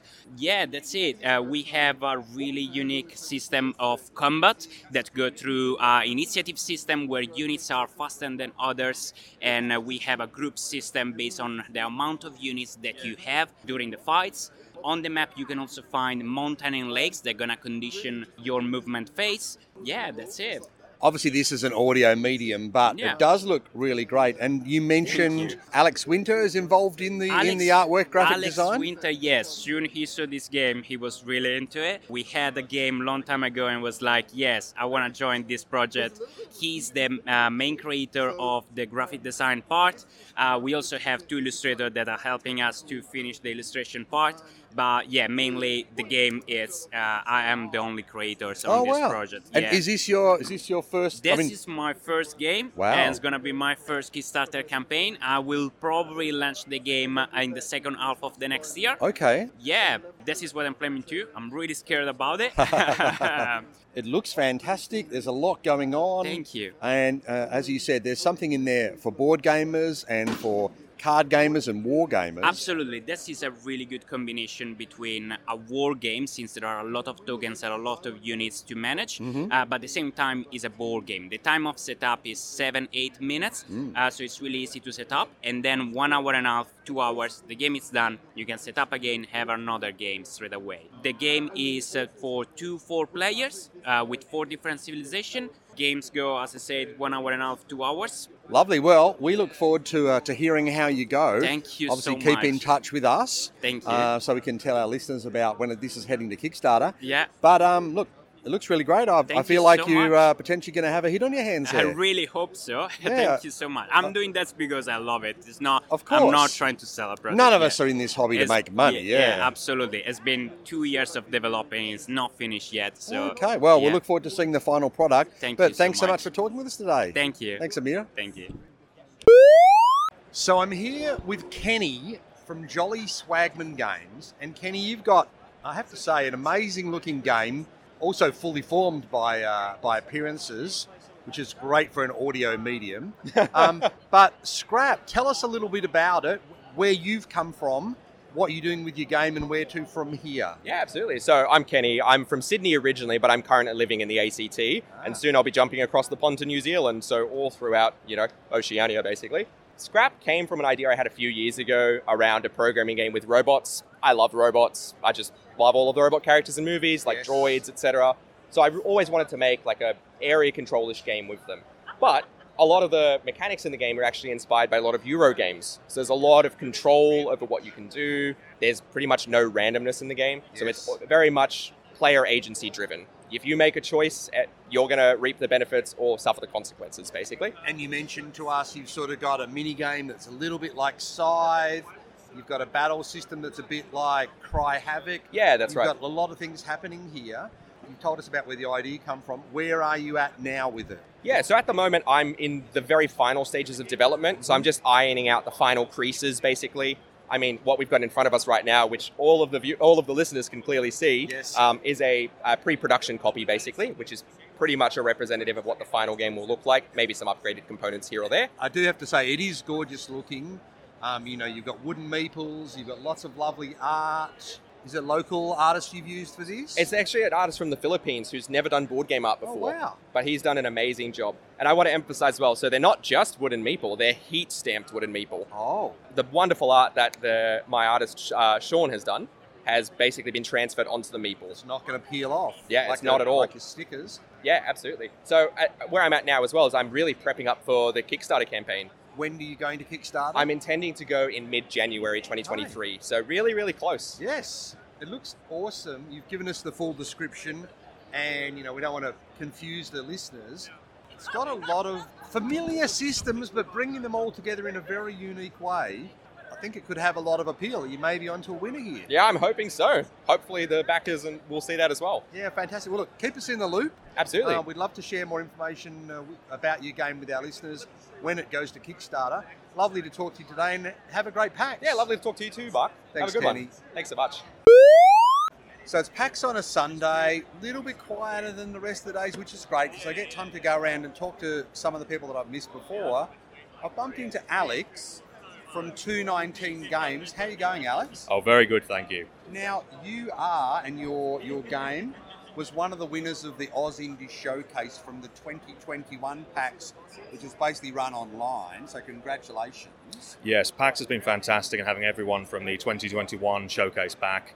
Uh, it was a real treat after PAX got cancelled sadly last year due to COVID, but they've been really wonderful to support indie game devs like this. Awesome. And your game is Kingless.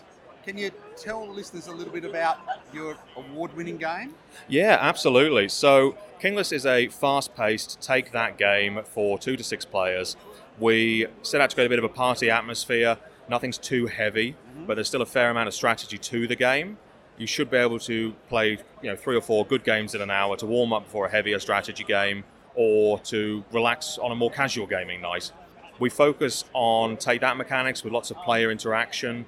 There are many, many ways to try to change the outcome, shuffle things around, particularly as the end of the game closes in. You, as players, can determine when the game ends by how you play, and you really want to do that on your terms, whilst also still managing to get the highest you know, influence count at the end, essentially Okay. points. And so, tell me about the journey for Kingless. So, where did it start? Where are you up to now? Absolutely. So Kingless started as an idea, um, as all things do. Weirdly, this wasn't an idea for a game in and of itself. It was the idea to make a game about fantasy dwarves, which Yeah. is what it is. It's fantasy dwarves attempting to choose who will be their next king in a fictional fantasy tavern called the Hammer and Crown. We had this idea. I pitched it to my two business partners at 219 Games. Uh, the games lead games developer Nathan scurried off, came back with a functional prototype the very next day Wow. this was our first project, and we just went mm, essentially mad with passion. We threw this together as quick as we could, and then began a year and a half of iterative testing while we had all of the artwork developed, which was uh, 66 uh, individual pieces of art to go on the 102 cards in the deck. Once we had the game development finished and all of the artwork in, underway, we set off to Kickstarter. We were very well received. We managed to hit 200% of our funding goal and get everything to our backers shortly in the following year. From early 2021 onwards, once we had everything to the backers, we were able to get onto retail sale uh, in America, Europe, and Australia. Um, we sell on our own store and through Amazon USA, UK, and Australia. Since then, we've been working on the expansion to Kingless, Festival of Explosions, as well as a number of other fun, exciting projects. Oh, fantastic. So, if people want to know more about Kingless, where's the best place to go online? Absolutely. So if they head straight to 219.co, um, they'll be able to see all the best sources for information on Kingless, um, as well as the company, how to get it, making everything as streamlined and straightforward as possible for Yeah, them. Fantastic. So I didn't actually realise, you know, you got it out to retail, which is brilliant. Look, I have to say, we are an audio medium, but it does look great. You've got lots of lovely art. Everyone loves dwarves. It's particularly topical now with, you know, the um, Lord of the Rings. I was going to say Game of Thrones, but there's no dwarves. There's just a short guy. The fantasy genre, D&D's out there. Everyone loves it. So look, you could be onto a winner, and we're really excited to hear a bit more about festival explosions maybe down the track. Thanks very much. Yeah, we, we've absolutely had so much inspiration to work with, and it's ongoing. There's lots we're working on, and we're always very eager to share it. And you're a fellow uh, Hobartian. What about your other? Um, of course, you know we can tell by your accent that you're not native, but uh, that's okay. We'll forgive you. What about you? The rest of the company? Are you all based in uh, in Hobart? Yes, we're all based um, in and around Hobart. Weirdly, somehow I am actually a native. I was born there, but the accent sort of happened on its own. we are we are all native and we're to Hobart, and we do try to share as much of it with locals as possible. We're really passionate about sharing locally, just because that's where so much passion is. Yeah, fantastic. Look, lovely to catch up with you, Alex. Hopefully, we might might see you around the town sometime. But otherwise, good luck today at PAX, and we look forward to hearing more about Kingless and the festival explosions. Perfect. Thank you so much. Here I am at PAX again. We're flat out here today, but I've managed to drag aside for five minutes Andrew Carpenter from both Logic Engine and Five Robot Games. So, Andrew, you've been a very busy man, clearly. Tell us about all these games you've got everywhere. I have, yes. I've got a lot of games on the go at the moment. We have the uh, Rising Stars contest that uh, TGDAO is running, uh, and I put two entries into that, and I was very fortunate to have both of my entries selected for the for the finalists. Wow. So uh, I'm very pleased with that. Would be. And I'm also in the collaboratory here, so I've, I'm demoing some of my prototype games. Okay. We've got a series of games I've been demoing there. Uh, on Friday, I was demoing uh, Dungeon Rivals, which is sort of a, a tile-based puzzle game, a co- competitive puzzle game where Yes. you're you're building a dungeon, uh, but also raiding your opponent's dungeon. So it's a you know keep your treasure but steal everybody else's. Yes. Uh, today, I've been demoing Floodlands, which is the project I've been working on in my uh, my team with other people, uh, which is Logic Engines game. Yes, and we, Garth and I have just played that, had a lot of fun. Fortunately, Garth beat me, but that often happens, so I'm getting used to it. Um, and Floodlands, excitedly, friend of ours, Matt Lee, he's working on that one with you. He is indeed, yes. We've got a team of four people. We're building games together. Uh, Floodlands is our most developed game at this stage. We're working on a, on a collection of roll and write games. Yes. That we are hopefully going to bring to market at some stage. Yes. Probably through Kickstarter. Did you hear that, Leon? Roll and write is a genre. Of course it's a genre. How is it not a genre? It's certainly a, a mechanic that you can build a, a whole suite of Yes. games around. So, um, So, so, so Floodlands, you're going to be taking to Kickstarter, did you say? We, we are we are planning on probably taking that to Kickstarter. We'll Okay. we'll see how development goes. We're still in early development at this stage, but our, our plan at this stage is probably to do a Kickstarter for print and play games. Yes. So low budgets, uh, downloadable digital versions of files. We'll produce a bundle of, of roll and write games that people can print at home themselves, and uh, they can they can play the games from there. And Look, I can see the attraction of that, but then the other thing is often, I'm probably one of them, people don't bother with roll and rides because they think, oh, it's a, just an added little thing that someone's whipped up and it's not a real game. Do you think you might offer maybe a deluxe version that has, you know, uh, an erasable mat, maybe a nice marker, maybe some D6s or something like I mean, is there. Absolutely. Yeah, we're, we're, we're certainly Yeah. open to that. We're looking at how we're going to be able to enter the market ourselves as a standalone. Yes. Uh, we wouldn't call ourselves a publisher, as a, as a development studio. Yes. Um, so we're, we're looking at what we can enter the market with, both as uh, something we can get out to the audience quickly, but also what, what's a relatively low risk as a new startup. So uh, something that is digital without any shipping issues, we can deliver it immediately to the customers. As our entry product, that's what we're aiming for. If we t- produce a, a deluxe version down the track, that's certainly open to us. And we're, we're also not averse to making publishing deals if, if Yeah. publishers are interested in any of our If games. there's any publishers listening, of course. of course. And obviously, look, if you can get find that the game is very popular, then at least you know, oh well, maybe we can go to market with this with a hard copy version or something. So Absolutely, yeah, that's our you- plan. And you've got so Floodlands. You said it's going to be like what? It's the first in a, a suite of games. Are they? Yeah, we- we are they may- we may similar be- theming or We're still deciding. We're, we're, we're probably going to do, um, if we decide to go this route, again, it's early days yet. Yes. We'll probably do collections of related games. Okay. So some, and again, they'll, all- they'll probably all be roll and rights or, or in the print and play Mhm. genre. Uh, related themes, so we might do one based on sort of adventuring or, or maps as a theme. Yes. Another one based on uh, sort of uh, action style games. There's only so much action you can have in a roll and Yes. write, but it is possible. We do have one in development. Uh, they're very early though, so we're not going to talk about those just yet. Yeah, and we also uh, Garth and I displayed your inventory management game. The title That's the escapes one. me. It's Inventory Quest. That's right. That's a game about packing your bag for a Yeah. long journey to visit the king, and uh, you. It's kind of like a reverse roll and write. Yes. It's a flip and write, really, 'Cause because you- it's card you're based. rubbing stuff out, basically, as Yeah, you you, go, you aren't fill you? up the board completely at the start of the game, and you gradually erase stuff as it gets used up. There are occasions where you can find new things and add them back into the bag, but generally, it's a it's a process of attrition, trying to manage your manage what's left in your inventory Yeah. until you get to the end of your journey. Garth actually had room in his bag at the end for his skeleton because he died. Well, I, I guess that's planning ahead. yeah, but no, look, that for us that was a winner. Um, Floodlands we really enjoyed. So it, I feel like you know you might say it's early days, but you've got some great great concepts, some great ideas there. Um, things are looking really positive. I think so. I've got two more two more slots for, for collaboratory here, so we've got at least two more opportunities to demo stuff. Floodlands may make another another appearance yet, but uh, I have other games ready to go. I definitely will be showcasing another game tomorrow called Slipstream. That's your card game. That's Did- one, another one of the top five. Uh, no, the car game is cra- Crash Carts. Ah, Uh, you've got 2 I'll- car games. No, no, Slipstream is not a card racing game. I'll explain that one in a second. But let's talk about uh, Crash Cards because Yeah. that is at the at the Rising Stars. If people, want, if anybody here is listening and wants to Yes. try it out, uh, that is a uh, a racing game. I, I would probably describe it as Mad Max meets Mario Kart. Ah. So it's post-apocalyptic theme, but it's really about smashing into each other and Yeah. trying to get ahead. Uh, that, There's a that- lot of smashing in Mad Max. there is. It, it's it's a card-based game, so you're, you're, you're playing in actions into a into a racing stack. Yeah. Uh, some of the cards are known to other people, some of them are hidden, and then that stack gets reversed and, and revealed, and you resolve the resolve the actions along the track. Okay. Similar card play to Colt Express. Okay. But uh, the, re- the end result is very different. Yes. The game I will be demoing tomorrow is Slipstream, which is a uh, delivery race between uh, a bunch of witches who are learning how to fly their brooms at the Oh, at the Witch okay. Academy. So they've each been given uh, a collection of mail parcels they have to deliver to locations around town, and they'll have that, that's a he- Male witches. mail delivery witches. Yes, Oh, as in. not Yeah. not men witches, witches delivering parcels. Yes. of commerce. Yes, UPS witch. Exactly. Yeah, FedEx witch.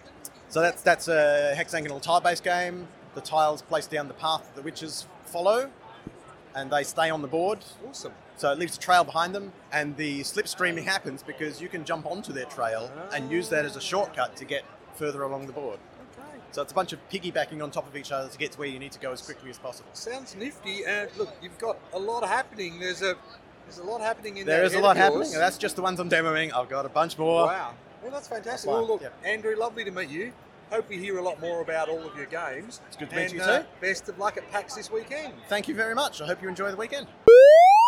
So it's Sunday at PAX, and I'm lucky enough to come across Joff from Joff Games, the designer of a little card game that we got a copy of, played it, and we had a lot of fun with it Heroes and Wizards. So, Joff, welcome to PAX, Thank you. and tell the listeners a little bit about Heroes and Wizards, and then also what, you, what you've been up to and how it's been received here at PAX.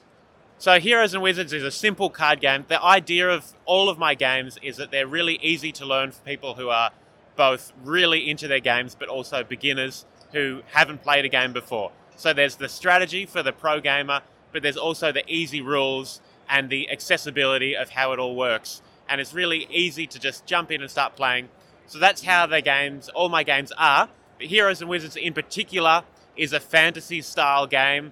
So it has a theme that's really fun and it's all about collecting fun little different characters. So it's a very fun and easy game to and very light-hearted, which is the sort of game that I like. Yes. Hopefully it's the sort of game that other people can relate to and get really excited about as well. Well, I think so many people do, and I mean, look, here's the other thing: it's you know the your typical fantasy tropes.